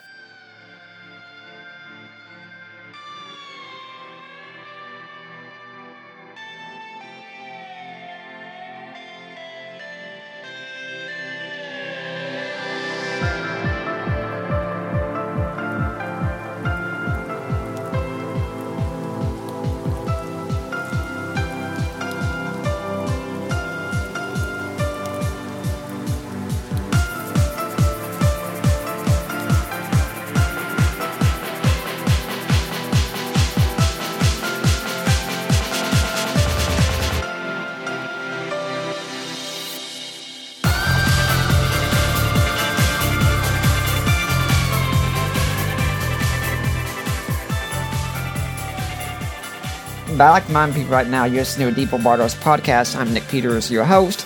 We've got Hillary Morgan Ferrer on here talking today about her book Mama Bear Apologetics that she edited. There are several female contributors that just wants to make that clear. But if you're here next week, we're going to have Paul Sullins on. He's going to be talking about two different topics. First, what is the real truth about the scandal of Catholic priests today and the sexual abuse? And second, are homosexuals born that way? We did Mm. tackling both of those. Well, now let's get back to Hillary's book. You know, I also just recently read Mary Eberstadt's book Primal Screams. Mm. You'd probably really enjoy it. Gonna But one of the things, things she talked about, because she talks about how the sexual revolution has affected us today, and one thing she says is, well, she supports, I think, some of the Me Too and raising awareness. She says, women also need to just have some more common sense in some areas. I mean, Oh my I'm gosh, sorry, but if if if another man invites you up to his hotel room while he's in there alone, what do you think he's wanting to do? Oh my gosh, thank you for bringing that up because actually, um, Natasha Crain and I have talked about this at length Mm-hmm. when the whole, um, oh golly, what's his name? John Crist thing came out uh, like a, a week or a couple weeks ago. Mm-hmm. Are you aware of that whole thing? Yep, I am. We were Okay. very shocked by it because my wife and I really enjoy his comedy. Yeah. Um, so I read an article interviewed one of the girls. And uh basically so you know she did it, she did an interview with him for a senior thesis. And uh it was recorded in a hotel room but she had her boyfriend there with her. And he basically confessed to both of them just in this real candid way that he struggles with sexual addiction. Uh huh. in the next phrase, and then as he's leaving, he asks for her number, her phone number. And she thinks, wow, he, you know, he's interested in, in me as, as a, I know the story. I've read it. oh my gosh, he's interested in me. What a great mentor. And then when he asks to do things with her one on one and hands her a thing of vodka before they go rollerblading on the beach, and he has alcohol too, and then she's shocked, shocked, shocked that he makes a pass at her. It's like, oh my gosh, we need to redefine what the word victim means. Okay, so okay, I'm getting a little passionate about this. If a man tells you that he had he struggles with sexual addiction, mm. do not have your next thought be, "Wow, he would be a really great mentor for me, mm. a woman." Yeah. That is that oh golly, I can't even tell you how frustrated that it. I I I won't be too disres. I'll try not to be too disrespectful about this. Natasha and I talked very frankly about this, but d- d- don't. He doesn't need you to help you help him get rid. He, you're not the shoulder he needs to cry on for a sexual mm-hmm. addiction. That's a man's job. Mm-hmm. And he needs other men. And so, and then when he hands you alcohol before you go on a one on one thing, don't be so surprised that then he makes a pass after he already told you what he struggled with. This is not a victim. This is someone being dumb. Mm. And, uh, I don't know, edit that out. I don't want to say that. um, yeah. So there's something to be said for women that are legitimately preyed upon. And I think, especially when you have someone who's in legitimate authority over you, especially maybe as a high school girl or as a woman who's underneath a pastor, that kind of thing can get very confusing because we are told submit and this person cares about you and you can be manipulated. And especially when they find your, your, um, I don't know, the things that you struggle with, they can manipulate you. And that's a legitimate predatory behavior. But um, putting yourself in a stupid situation, it, it, it doesn't make it right. But at the same time, and then people are going to probably fault me for saying, well, what qualifies? Are you the type that asks, what were you wearing? No, I'm not saying that. I'm saying a guy giving you a thing of alcohol after he's told you he's a sex addict, wanting to do stuff one on one, and then have a romantic rollerblading in your swimsuits. That's a dumb situation to put yourself in. Yeah. Yeah, I mean, for me personally, unless a woman is a family member or my own wife, who is, of course, family, you'll not see me alone with another woman or riding in a car with another woman. When we lived in our old apartment complex, two of our neighbors were, sing- were single women. If they needed me over there or something, Allie had to come with me. Mhm. And she was staying over there as long as I was there. because I'm not taking a chance. Now, if it was my mother in law or something like that, sure. No one's going to talk that way. But yeah, no. if other women, uh uh not risking it. And they're saying, What? Do you not trust yourself? Said, no, I don't. I don't trust myself if I put myself in a place of temptation because as soon as I say I'm above this temptation, I've already fallen to it. At least the first Uh-huh. step. Amen to that. I had a friend in, in high school say, if you ever think you're above any sin, you think too highly of yourself. It's, you know, I think also that so Marxism thing needs to be talked about today because so many of our younger people are just so fascinated with socialism. Yes. I think it's so awesome. The Babylon Bee actually had a funny story about mi- one millennial wishes there was some country where socialism had been tried to see if it would work or not. I saw that. I was like, man, I love Babylon Bee. They just nail it on the head every time. oh yeah. But yeah, they have, there's a lot of fascination with socialism today, and you know, for some it sounds so good. I mean, we're helping the poor out, we're providing for those in need. I mean, aren't we just heartless people who are only caring about the rich if we oppose socialism? Yeah, and so I think that would be looking at this idea of how how is this played out before. Um, my husband John says that the worst atrocity, some of the worst atrocity, not all, some of the worst atrocity foisted on mankind have been done in the name of misplaced compassion. Uh, and that's one of the things that we talk about in the emotionalism chapter, where compassion wants to make things better now but it doesn't look down the road to see where it's going. And um, a couple of books that I would recommend on this. Uh, One of them is The Righteous Mind by Jonathan Haidt. I think it's Haidt. It's H A I D T. I'm I'm never I haven't heard anyone pronounce it authoritatively, so I'm, I'm I think that's how it's pronounced. But um, he talks about basically the, the the left versus the right, and what are the um, things that they are valuing, that they are judging situations based on. And what they found was the left was almost entirely based on uh, compassion, uh, oppression, and justice. And that was it. That was all. And he's got data to back this up. And he, this guy comes from a democratic, a Democrat background because he wanted to see what makes the right think the way they do. And so what he found was the right actually had a, a bunch of other things that they were they they took justice, they took um I can't remember the three I said like justice and oppression and um Liberty, maybe? compassion. Uh, hmm? Liberty, maybe? Say that one more time. Liberty, maybe? I'm just Oh, guessing. liberty. Yes, yes.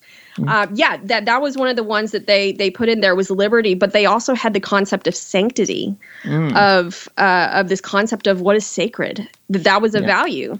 Um, They also had a concept of um, oh God, what was it? Um, I can't I can't remember all of them, but they had like six or seven values that they were going on versus the the, the hard left um, had just these three values of uh, I think it was oppression, justice, and compassion. That that was all. That was it, it was basically like only being able to see certain colors, and another side sees more colors than you do. He's got the data to back it up. That the further right and left someone goes, the more strong they are in in um, these different values, and that uh, you'll you'll just have to take a look at it. So. I'm trying to remember what the original question was now. Um, It was about socialism, where, ha- where Oh, it have been yes. tried in some places. So we have this obsession with um, wanting to have compassion, but it doesn't look down the road. And uh, one of the books that John was uh, reading recently that we were discussing, this is one of the reasons I love him. I don't have to read everything myself, I can just talk to him about it. Um, is how people are now distinguishing themselves ideologically in terms of trying to show what kind of education they have. And there's always been something called a luxury class. And the luxury class would be, you know, in the past, the ones that you can take the vacations and do all this stuff. Um, and in order for a society to be working, you have to have this luxury class that is is kind of making some of the, the economic stuff flow. But one of the ways that they're starting to distinguish themselves now is by holding to ideologies that are completely impractical that you could only get by going to a really expensive college. And a lot of these ideas in socialism, it's something that the people who see the real world, the farmers, the farmers know what's going on. They would never come to this conclusion. it's something that you have to be educated into. And so, actually, holding this ideology is kind of considered um, a badge of honor of like I I'm in the elite class to be even be able to hold this. Basically, you know, think of the luxury class. These are luxurious ideas to have. You don't have to deal with it in the real world because a lot of the people po- po- really pushing for the socialist agenda are the ones who are kind of are sort of assuming that they'll be one of the ones in charge that's pulling all the puppet strings. Which at that point, the rules don't apply to you. It's everybody else who suffers. Yeah. Um, See- so this, yeah, sorry. Mm. C.S. Lewis once said he would rather be in a tyranny that sought his evil than a tyranny that sought his good. Because the evil person will at least sleep. The good person will keep will keep going on and on because they will have a relentless desire to do things for your good, and they won't stop. Yes. They'll, they'll keep doing it because they're convinced they're in the right. That is absolutely true. And if you read rules for radicals, they have a, Yep. a the one of the rules is there is whatever you do has to be cloaked in moral language. Mm-hmm. And that is exactly what we're seeing right now with this concept of justice and racism and sexism and oppression. And it's this moral language that's being used to, again, mm-hmm. with the linguistic theft, you're changing the definitions of these things and then trying to push this agenda, but you're doing it in moral language. Yeah. And not only that, I also think it's just good economic thinking can really help people out in some ways in so many areas of life. My wife once had a friend who was much more Hispanic than she is, and she's of a Hispanic heritage, and she was asking once, why is it when I go to a place like Toys R Us, I see all these white dolls, but I don't see as many black dolls. Why is mm-hmm. that? And she was saying, there must be something racist there. I said, no, it's not racism. It's just this country is majority white, and so you're going to see more white dolls being sold because there's more of a demand for them. If you went over to China, you'd see more Asian dolls. If you went to Africa, you'd see more black dolls. That's not racism. That's just giving people what they want because usually their children will look like them. Yeah, that's that's the consumer mentality, and I think it is important to to have some of those other ethnicity dolls available. And mm-hmm. obviously, you can't have the same variety because there's not mm-hmm. going to be the same kind of demand because this is a supply and demand kind of situation. Uh, but I did see a study once where it was asking these children to choose between a white and a black doll and, and pick the prettiest one. Mm-hmm. And there was a lot of children that even even the black children that picked the white doll. So I think there there is something to be said for for having representations that look like that look like the other people in the country but i i- again it's not going to be at the same ratio because or uh, the same percentage because there you know it's called a minority for a reason because it's a minority but i think Yeah. it is valuable to have that available Let's go to another cultural lie you talked about here, and that's the one of moral relativism. yes And this is one that really surprises me in the culture because I'm a part of several debate groups on Facebook, and we always often joke when we see some of the atheists arguing because on one hand they start talking about how morality is relative, you sh- shouldn't push your judgment on anyone, and say the God of the Old Testament killed so many people and he ordered slavery. And we, we could come and say, okay, which day of the week is it? Is today the day that moral absolutism is, is true, or is it today the day, day that moral relativism is true? Because we say, look, you make these claims, you can't hold to both of them. yes You can't hold that morality is whatever you want it to be, and God is wicked and evil for allowing people to own slaves. Yep. So that that kind of goes along with the chapter title. You're wrong to tell me that I'm wrong. Mm-hmm. it's this idea of holding to a, a an objective mm-hmm. moral standard in order to tell people that they need to stop holding to an objective moral standard. Mm-hmm. And that kind of goes back to our chapter six um, intro on self defeating statements. Mm-hmm. That a lot of the stuff within moral relativism is self defeating. That people are Yeah. holding to absolutes in order to prove that absolutes don't exist. Uh, sorry, you can't do that. Yeah, I I often say with these people, it's not they deny moral absolutes. It's really they are selective where they want the moral absolutes to be. They want it to be absolutely when it comes to the things that they don't like, but when it comes to say their sex life, mm-hmm. all of a sudden that's relative at that point. Yes. Yep. And so that was one of the points we make in this chapter is that to emphasize that nobody is a complete moral relativist. Basically, it's a self-defeating statement. So if you you come across a moral relativist, it's really easy to basically point out how they don't really follow their own rules. Um, so yeah, and, and it's this idea. I think one of the lies that we go into in here as well is the idea that moral relativism will basically end all conflicts and that is absolutely and patently false that basically all it does is change who's oppressed because people's truths will ultimately conflict. And basically the squeaky wheel g- wins the day and uh, they bully everyone else into silence. And so it's just a whole new it, it's a whole new absolute standard. So it's not like we're getting rid of absolute standards we're just changing them. You know, it, it's kind of like how, uh, I mean, your husband deals a lot with abortion. I'm guessing you do some as well. And something I've thought about is that, I mean, since you've got specializing in biology and such, well, something I've thought about is I think it's very interesting. We live in a culture that talks so much about scientism over and over how science is the only way to truth. Science is so important until we get to, uh, until we get to abortion and transgenderism, then philosophy is where it's at. Because if you went with straight science, you'd condemn abortion and the transgender movement. But by God, at that point, you become very philosophical. Yes, you do. And I think uh, Nancy Pearcey's book, Love Thy Body, is such an excellent read to really go into what people have done with a lot of those concepts philosophically and how they're they're not sticking with science. And if anyone's interested, we actually have interviewed Nancy Piercy on this show on that very book. And I recommend you go and track down my interview if you want to know it. Love Thy Body is an excellent read. I think every Christian should read it. Um, I, I, I just can't say enough about it. It's one of the most important books out there that I think you can read. It's very comprehensive. Hmm. Yeah. Well, at this point, I'd like to remind everyone that you are listening to a Deeper Waters podcast. Everything we do here, it is supported by people just like you. And I really encourage you to please go to our website, deeperwatersapologetics.com, and there's a link on the side. Help support the work of Deeper Waters Christian Ministries. You click on that link, and you get taken to the ministry of risen Jesus. Have you gone to the right place? Yes, yes, you have. You're still right place. Those are my in laws, Mike and Debbie Licona. You make your donation, and then you get in touch with me or my wife, Allie, and say, hey, I made a donation. I want to go to Nick Peters. I want to go to Deeper Waters. If They will get in touch with us. We will get that donation, and it will be tax deductible.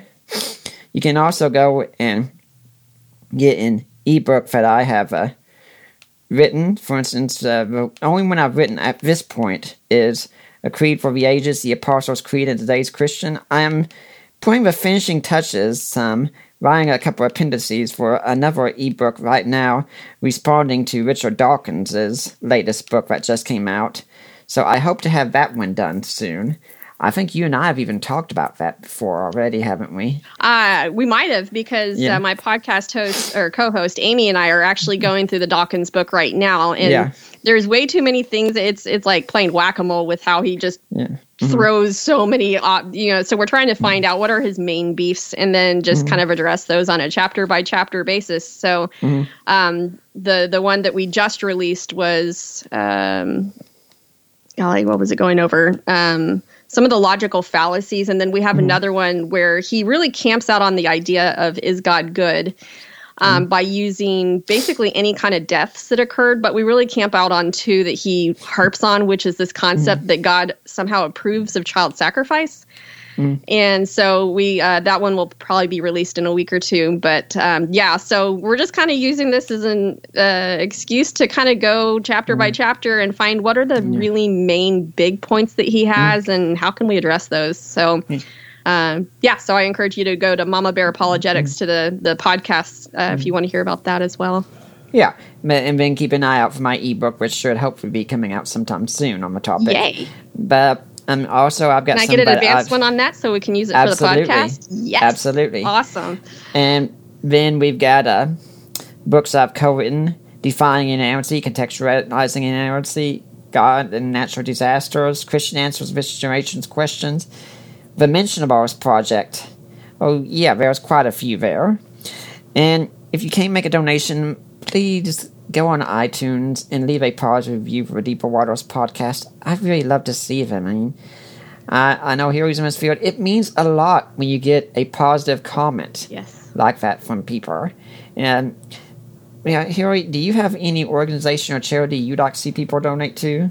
I yeah. Um, so we are gonna kind of for the first time we're trying to fundraise for Mama Bear. Um, I've taken this on basically as my full time job, and most everybody on the team works on a volunteer basis, and we really can't keep going at the pace that we're going. So we are umbrellaed under uh, a 501c3. So any any donations are tax deductible. If you uh, go to Mama Bear Apologetics website, uh, it'll either say donate or support. I, I have it as donate right now, but the podcast says to click support. So I probably need to pick one. But um, yeah, we uh, we would really like to. Uh, be able to uh, to do more this next year. We've had so much response to the book that we really just can't keep up with it, and uh, I would just covet your prayers and, and, and covet your your belief in a financial donation. So just to help keep the ministry going. Well, I, I certainly do encourage you to do it because mothers, you really do need to go be going out there and doing this stuff, and this is a great ministry to help out. I, I've already given my endorsement. The book's a great book. At the end of the show, we're going to be telling you all how you can get your copy because yes, you do need to get a copy of it. But let's get back to that book here. Now, one chapter that might surprise some of the men to see is you got a chapter on emotionalism. Yes. And some men might be thinking, I thought you women were emotional. Why are you against it? Oh my gosh. The when people ask me what the most important chapters in this book are, the the two I would say um, are the linguistic theft and the emotionalism chapter. The emotionalism chapter, and actually, this goes along with, um, again, this follows right along with the stuff going on in Marxism. And if you look, if you read Rules for Radicals, it's like a handbook to emotionalism. Um, all this stuff just kind of keeps merging together. So the the concept of an emotionalism is that. Uh, and actually, John came up with this analogy when we were discussing this. So I love this is why I love having him around. Um, that basically emotions can be good things; they can point to truth, but they're kind of like compasses. Compasses need to be magnetized in order to point to true north. And if you don't magnetize a compass, you really don't know what direction it's taking you in. So emotions are the same thing. That emotions need to be disciplined by reality, um, scripture, and reason. That if you take uh, reason, scripture, and a reality out of emotions, all you have is chaos.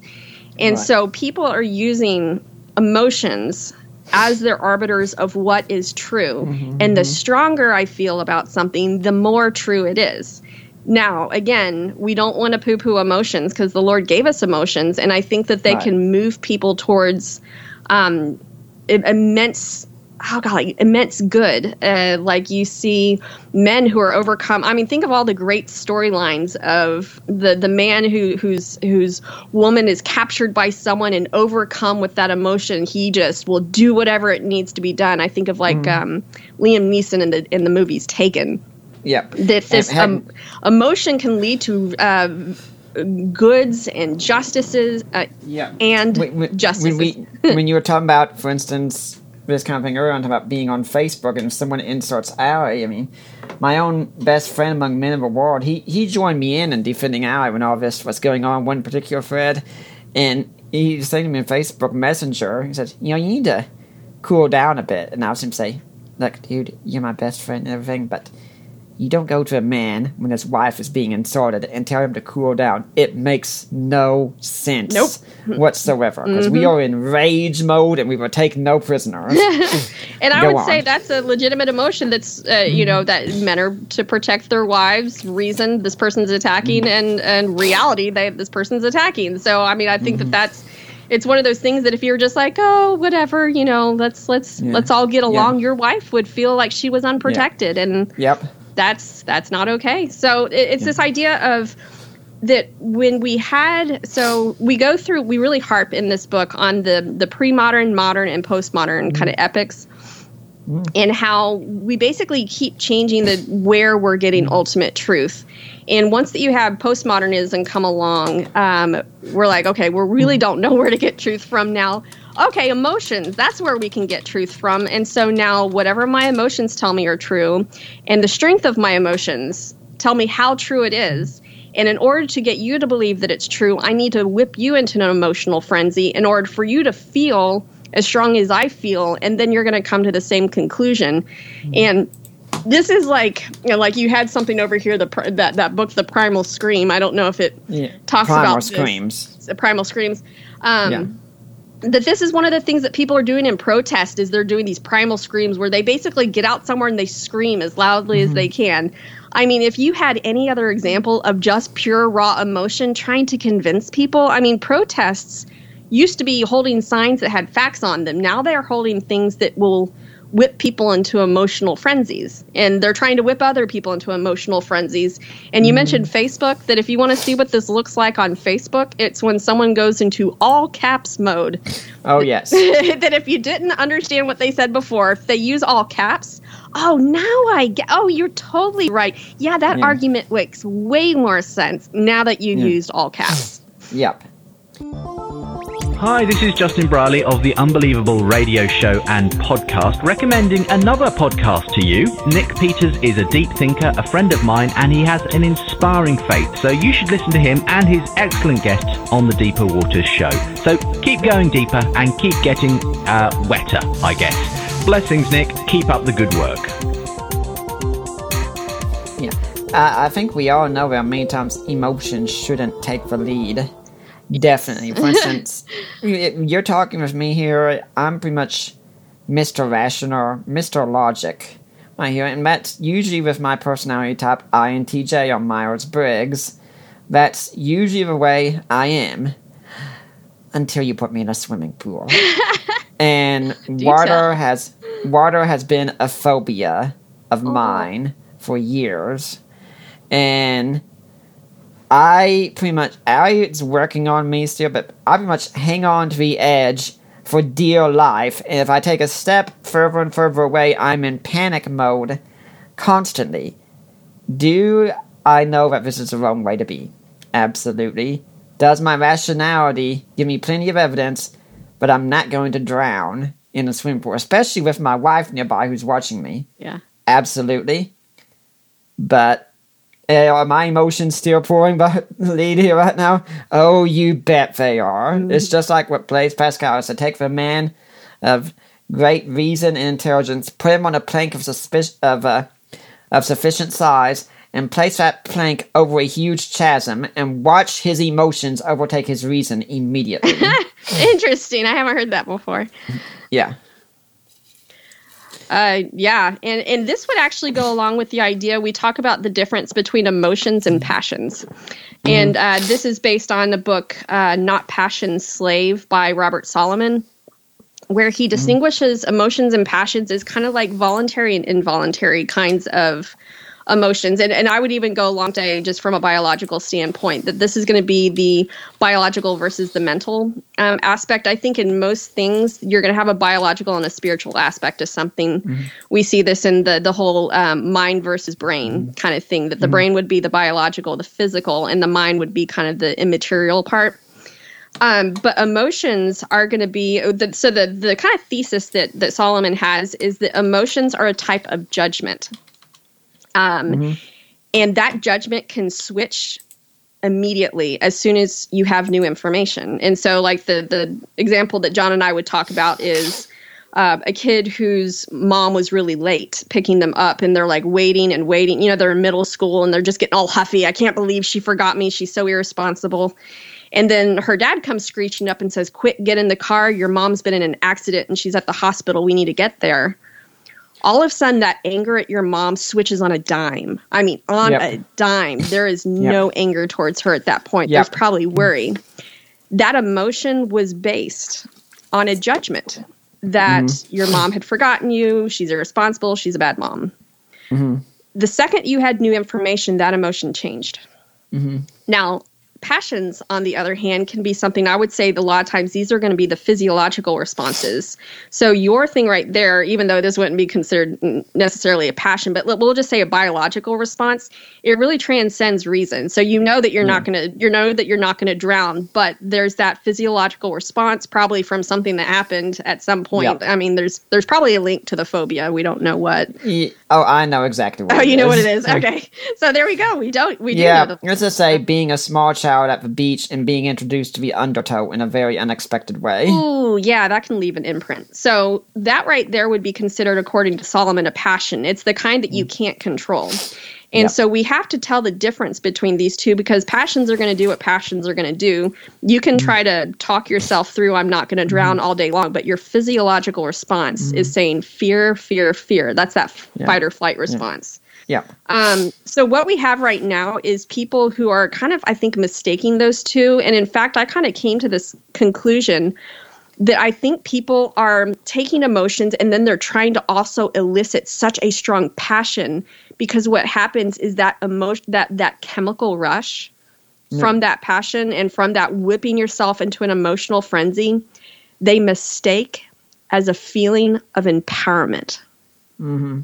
They're taking that fight or flight adrenaline rush and they're saying now I'm empowered. Because basically they can do maybe what they would normally do which is do a lot of really irrational really loud things. Yeah. and so that feels empowering. Like normally they'd be too scared to do that. But if they whip themselves into this fight or flight they can do all this stuff and it feels empowering. And that's not true empowerment.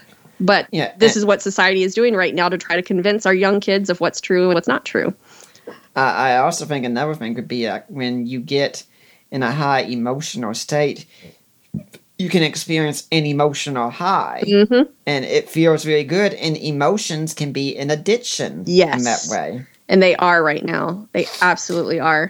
Um, this is like a really dumb example, but I remember there there is a kind of um, energy that comes, especially from anger. And I remember, so um, the I won't say which college this is because, well, hopefully they've changed their policy. They made it to where, like, when you move into college, you have a whole week until classes start to kind of get settled. But when you're moving out, they make it the Saturday after the last day of class that you have to be moved completely out. And I had a semester where every single one of my finals was on a Friday. And I was trying to move out of a whole apartment uh, on campus. And I was supposed to be out by the next day, right after I'd done all these finals, where everyone else who'd gotten done on a Monday or Tuesday.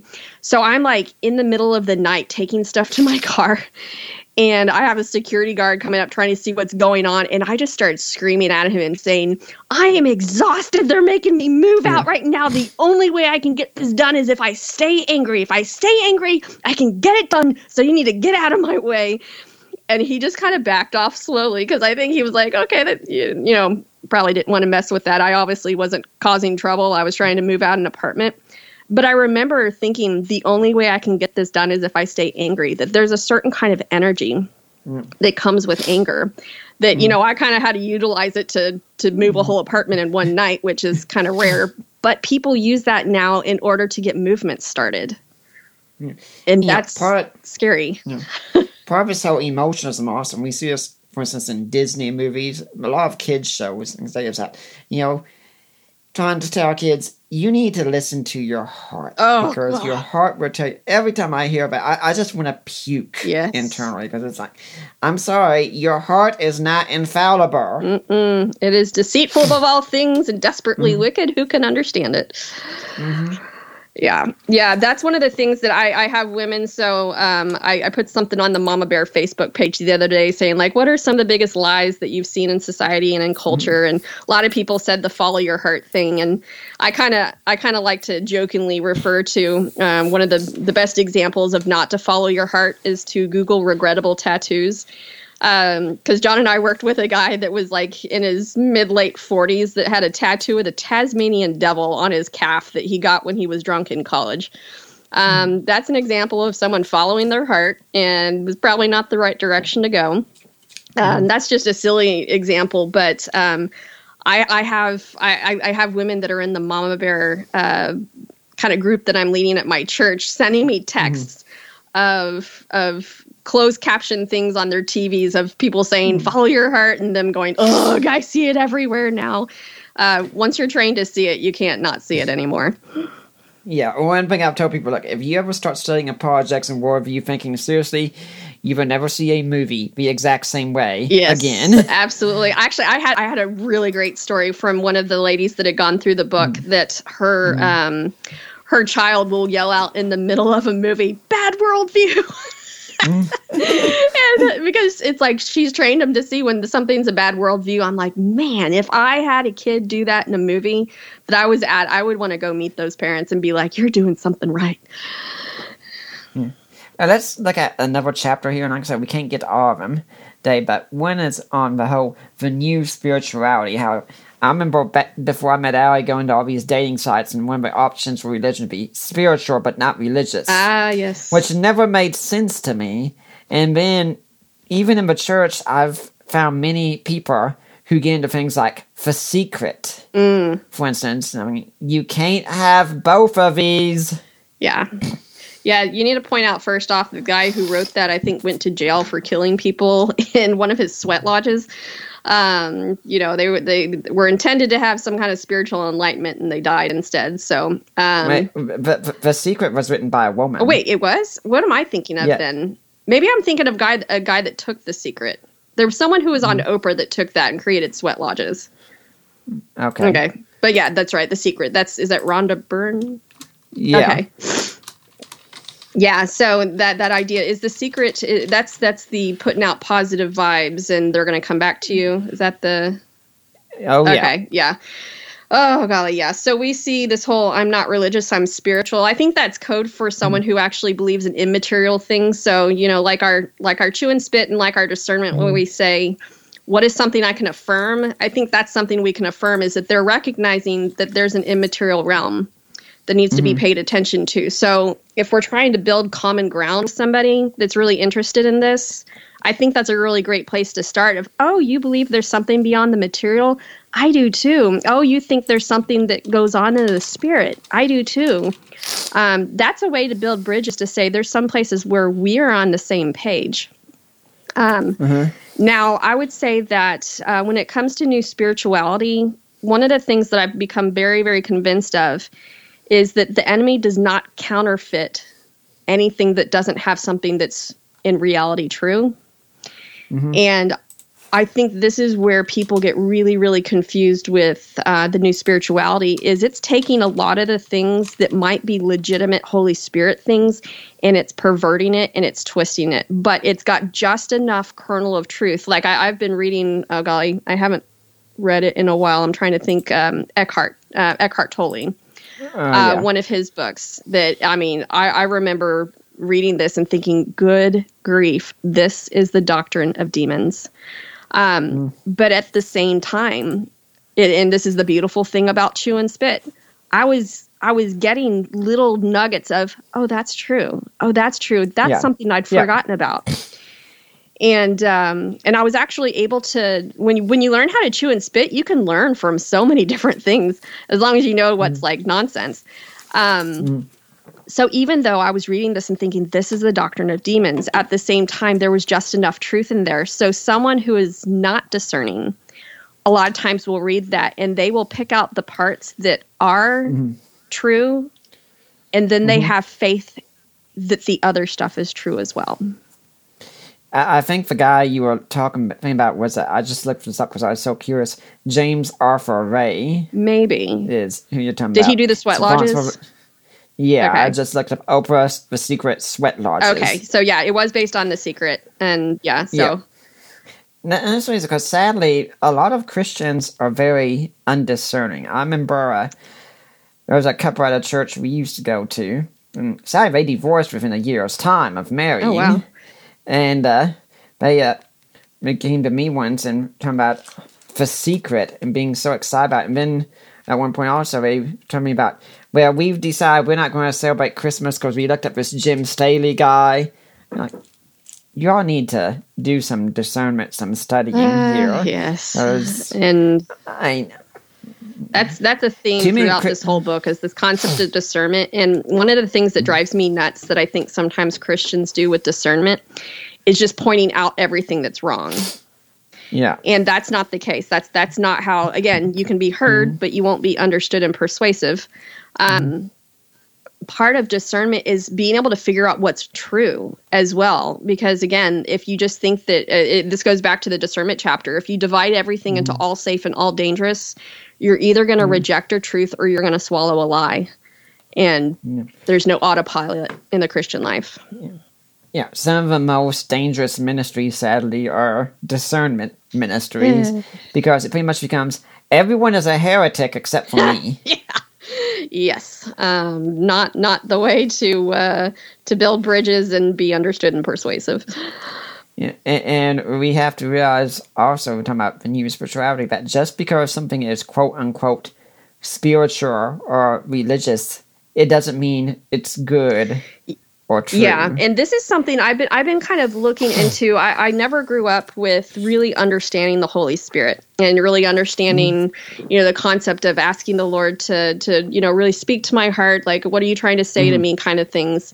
Yeah. And so it's like I I have this strong sense that there's things that are legitimate and things that are illegitimate about this. Mm-hmm. Um, and I'm trying to really, again, discern what's a biblical way to do this and what's a non biblical way to do this. But one of the things that I have become absolutely convinced of, and it's why I think sometimes these these paths can be dangerous, and I don't think we need to avoid them altogether. Mm-hmm. But I've realized that not every still small voice I hear is from the Lord. And there are Yeah. a lot of times where I really have, if I didn't know scripture, I would totally think, wow, that sounds like the same. You know, I'm kind of still trying to distinguish. Again, we're not talking mm-hmm. about audible voices here. We're just kind of talking Yeah. about impressions Yeah. Um, that when I see people that are trying to do kind of the ministries where they're teaching you to hear from the Lord, but they're not teaching you that not every voice that you hear is from the Lord. Yeah. Um, there are false prophet spirits out there that would love for you to listen to whatever you hear in your spirit. Just because you hear it in the spirit does not mean it's from a good spirit uh, or even from the Holy Spirit. It can be there there's so many ways that this can go wrong and it go wacky. Hmm. And i think people are either avoiding it altogether or they're not really learning how to distinguish this. And i, I still really don't have my theology nailed down on this but it's something hmm. that i'm seeking right now because i want to get outside my comfort zone and see is there something that i've been missing that i've been discounting because i've been this all safe all dangerous method Yeah, I, I- I think one of the books you might enjoy reading along this line is uh, Gary Friesen and Robin Maxson's book, Decision Making in the Will of God. Ooh, i think they do a Read class on that at my ago. church i'm going to write that down I read it years ago. Very good read. But let's move on from there to another chapter then. Going along these same lines, and that's one about progressive Christianity. and this especially, I think, gets to the idea of it, it, it's amazing. All these churches that become liberal churches, as it were, they die out pretty quickly because there's really nothing distinctive about them. It's this big club where people of a even pure secular mindset can go and why do I need to go to a church for something like Yeah. that? So I'm gonna give kind of a chew and spit idea on that one. Is uh, number one, I think predominantly these churches are basically the stepping stone to um, atheism, um, Yeah. because if you if you look at the doctrines, they don't.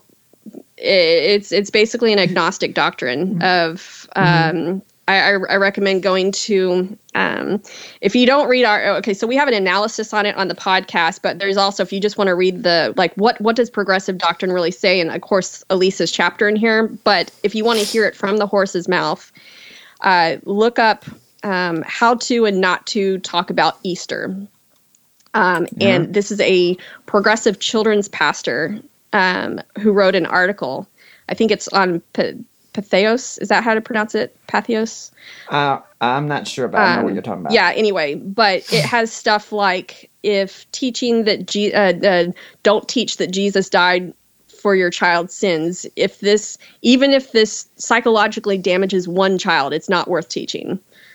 It's like what? What? el Okay, so on Easter we're not supposed to talk about how his death paid for our sins, um, and and she'll just go through all these things that it's like, wow, what actually do you believe? Because this is no different than maybe like the Muslim Jesus or any of the other Jesuses who aren't actually considered God. Um, but uh, I just lost my train of thought. Um, Yeah, so that would be the the stuff from the horse's mouth. And oh yeah, I remember I was saying that that's basically on the way to atheism. Now this is where I want to bring the chew and spit in, in the idea of getting rid of this concept of all safe and all dangerous. That one of the things that progressive Christian churches are known for is being very um, what they would call inclusive of the LGBT crowd and I have heard stories of people who were um, who were same sex uh, attracted and in same sex relationships that started to go to one of these churches, and it actually encouraged them to read their Bible. And as they started reading their Bible, they're like, "Oh, I don't think this is correct," and they actually got converted and moved out of that church into a biblical church and started walking in obedience. Um, and, and uh, really, you know, taking up their cross, denying themselves, and following Christ. And but that that church that basically taught really bad doctrine was the stepping stone. So I think this goes to show us that no matter how bad something gets, God can use it for His glory. Um, So I just kind of wanted to point that out. But that's basically as much good as we can say. Progressive Christianity basically guts the gospel of anything true and substantial and binding, uh, and puts basically us as uh, the new authors of the Bible to reinterpret at will. And that's um, kind of a dangerous concept. Yeah, I I remember when we lived in Charlotte, there was a church we'd drive by every now and then. I had to sign front, yes, a liberal church. And I told Allie, I guarantee you I could walk into that church and I'd probably be thrown out within an hour. It's very likely. Mm. Oh man, I bet we had a church nearby, and I I, I always love their um their sign. It says, mm. "We're not full of hypocrites. There's room for you too." Mm. There was a time even about Easter that the New York Times recently had. It was a few years ago. They had them that Easter is supposedly the day that Christians celebrate how Jesus went to heaven. Like, Huh? No, that's not what Easter is. Yeah. It just shows how our culture just gets it so wrong. There's such a biblical illiteracy that is mm. growing, not only just within the mm. general population, but within the churches. That is is pretty concerning. Mm-hmm. you know, that's something I was thinking about when you were talking about, you know, hearing the voice of God and things like that. I always tell people, like, if you want to hear the voice of God, it's really easy. Yes, You can do it he anytime. has spoken, and he wrote Open it down up your- for you. Open up your Bible and see what it Mm-hmm. says. That's God speaking to Yeah. you. I'm like, wait, no, I want to go and find some hidden personal message to me. Well, yes, because you are you are just fat and important now, aren't you? Well, I mean, there. I think there is something to be said for um, you cannot Mm-hmm. judge. That there's going to be some things that aren't in the Bible, like you're praying about Yeah. Mm-hmm. which job to take, or if you're supposed to make a move, and there's no scripture uh, that's Yeah. going to do that. Uh, so, but you cannot. You you can't you cannot expect to hear from God personally until you have actually heard His voice in what He has revealed. And mm-hmm. if you want to always be having this personal revelation without actually studying what he's actually revealed, I, I don't think mm-hmm. the Lord's necessarily going to respect that and be like, oh, okay, I'll just spoon feed you on this. I think he's going to allow a deceptive spirit to come in, and that that's going to have some consequences. Um, to, to listen to a spirit that isn't from him, you need to know scripture in order to really be able to tell is this reasoning aligning with scripture? and Does this message align with scripture? Um, am I yeah it, it, again it's one of those things where i, I think we want to have such a hard fast rule and i don't think there is one. And so in order to avoid it people either avoid it altogether or they just toss discernment out. And there's got to be some kind of balance there Yeah, if you went into did another work on cultural lies, I think one you might want to add in this case in would be individualism. actually that is funny that you said that. That is literally the chapter that we had to take out in order to make room for marxism.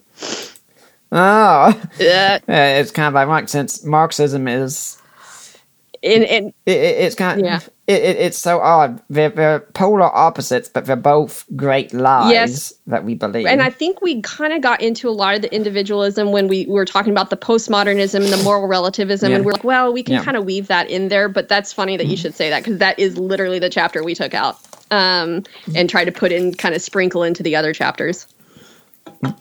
So, ultimately, we're getting close to how we're going to have to wrap things up here and things like that.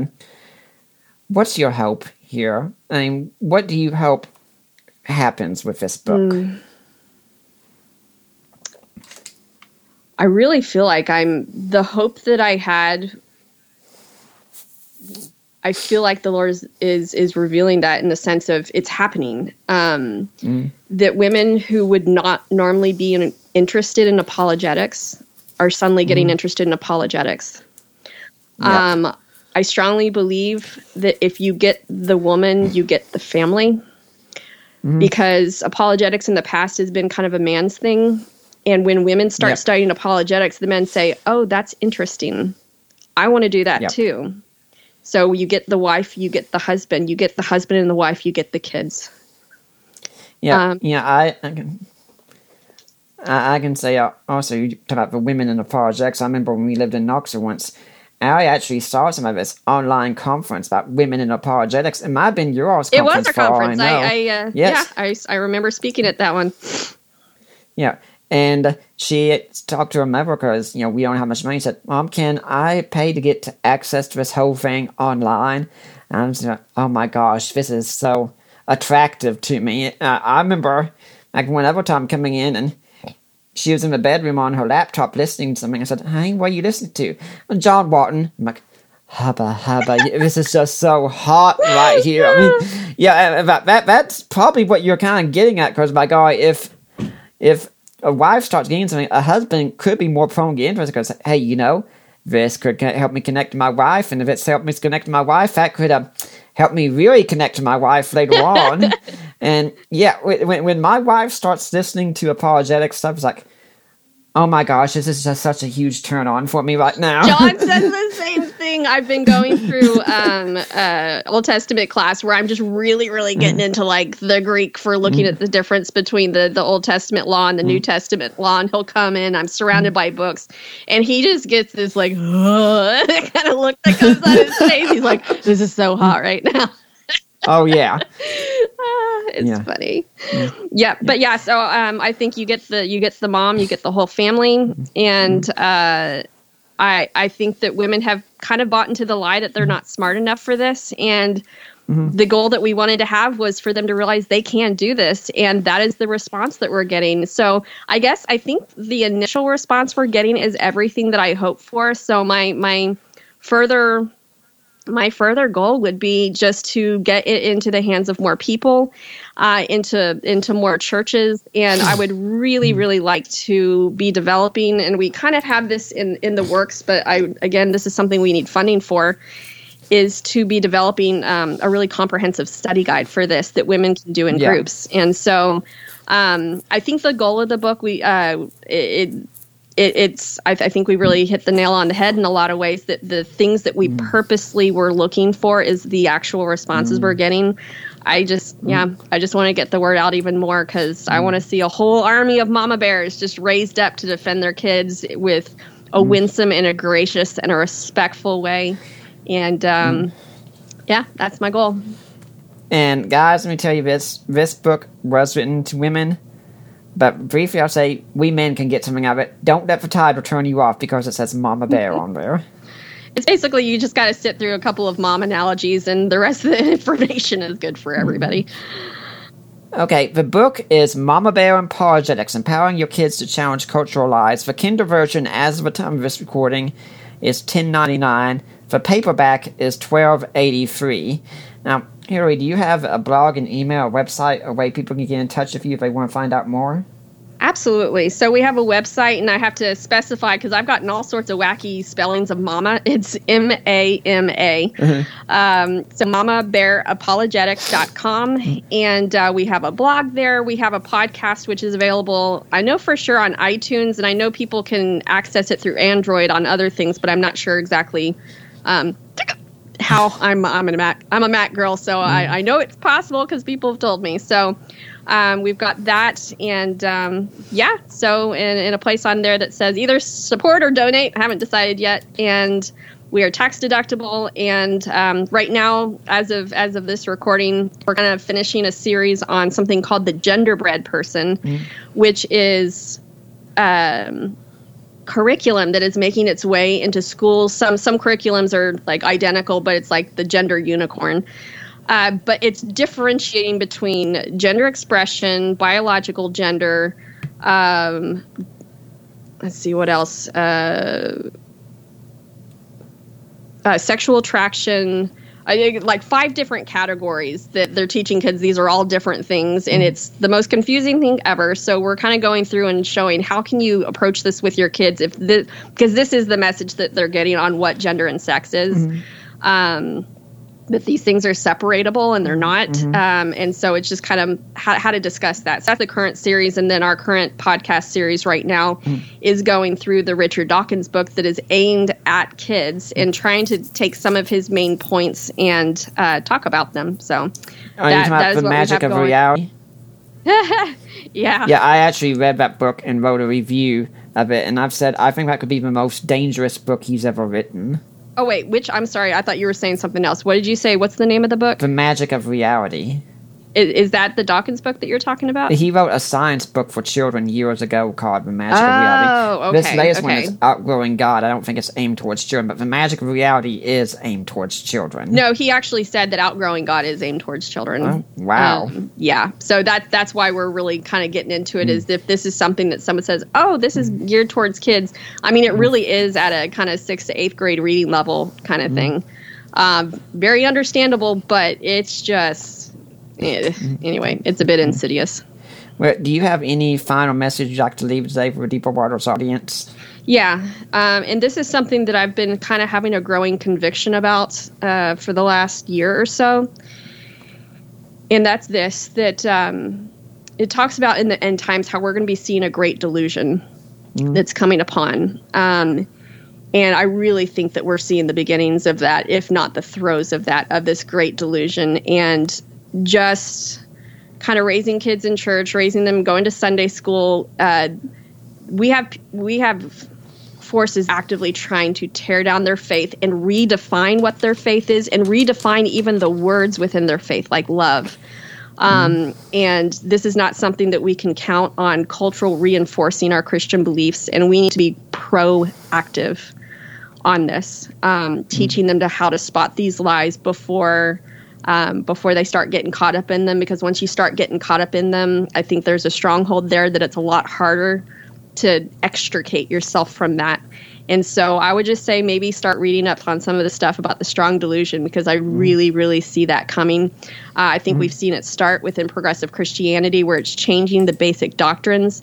And I think it's working its way into the church to where even churches that have been orthodox in the past are going to start um, uh, allowing themselves to have these theological lies coming in. And it's something that. Um, yeah, we just need to start being aware of and being taking a proactive stance on.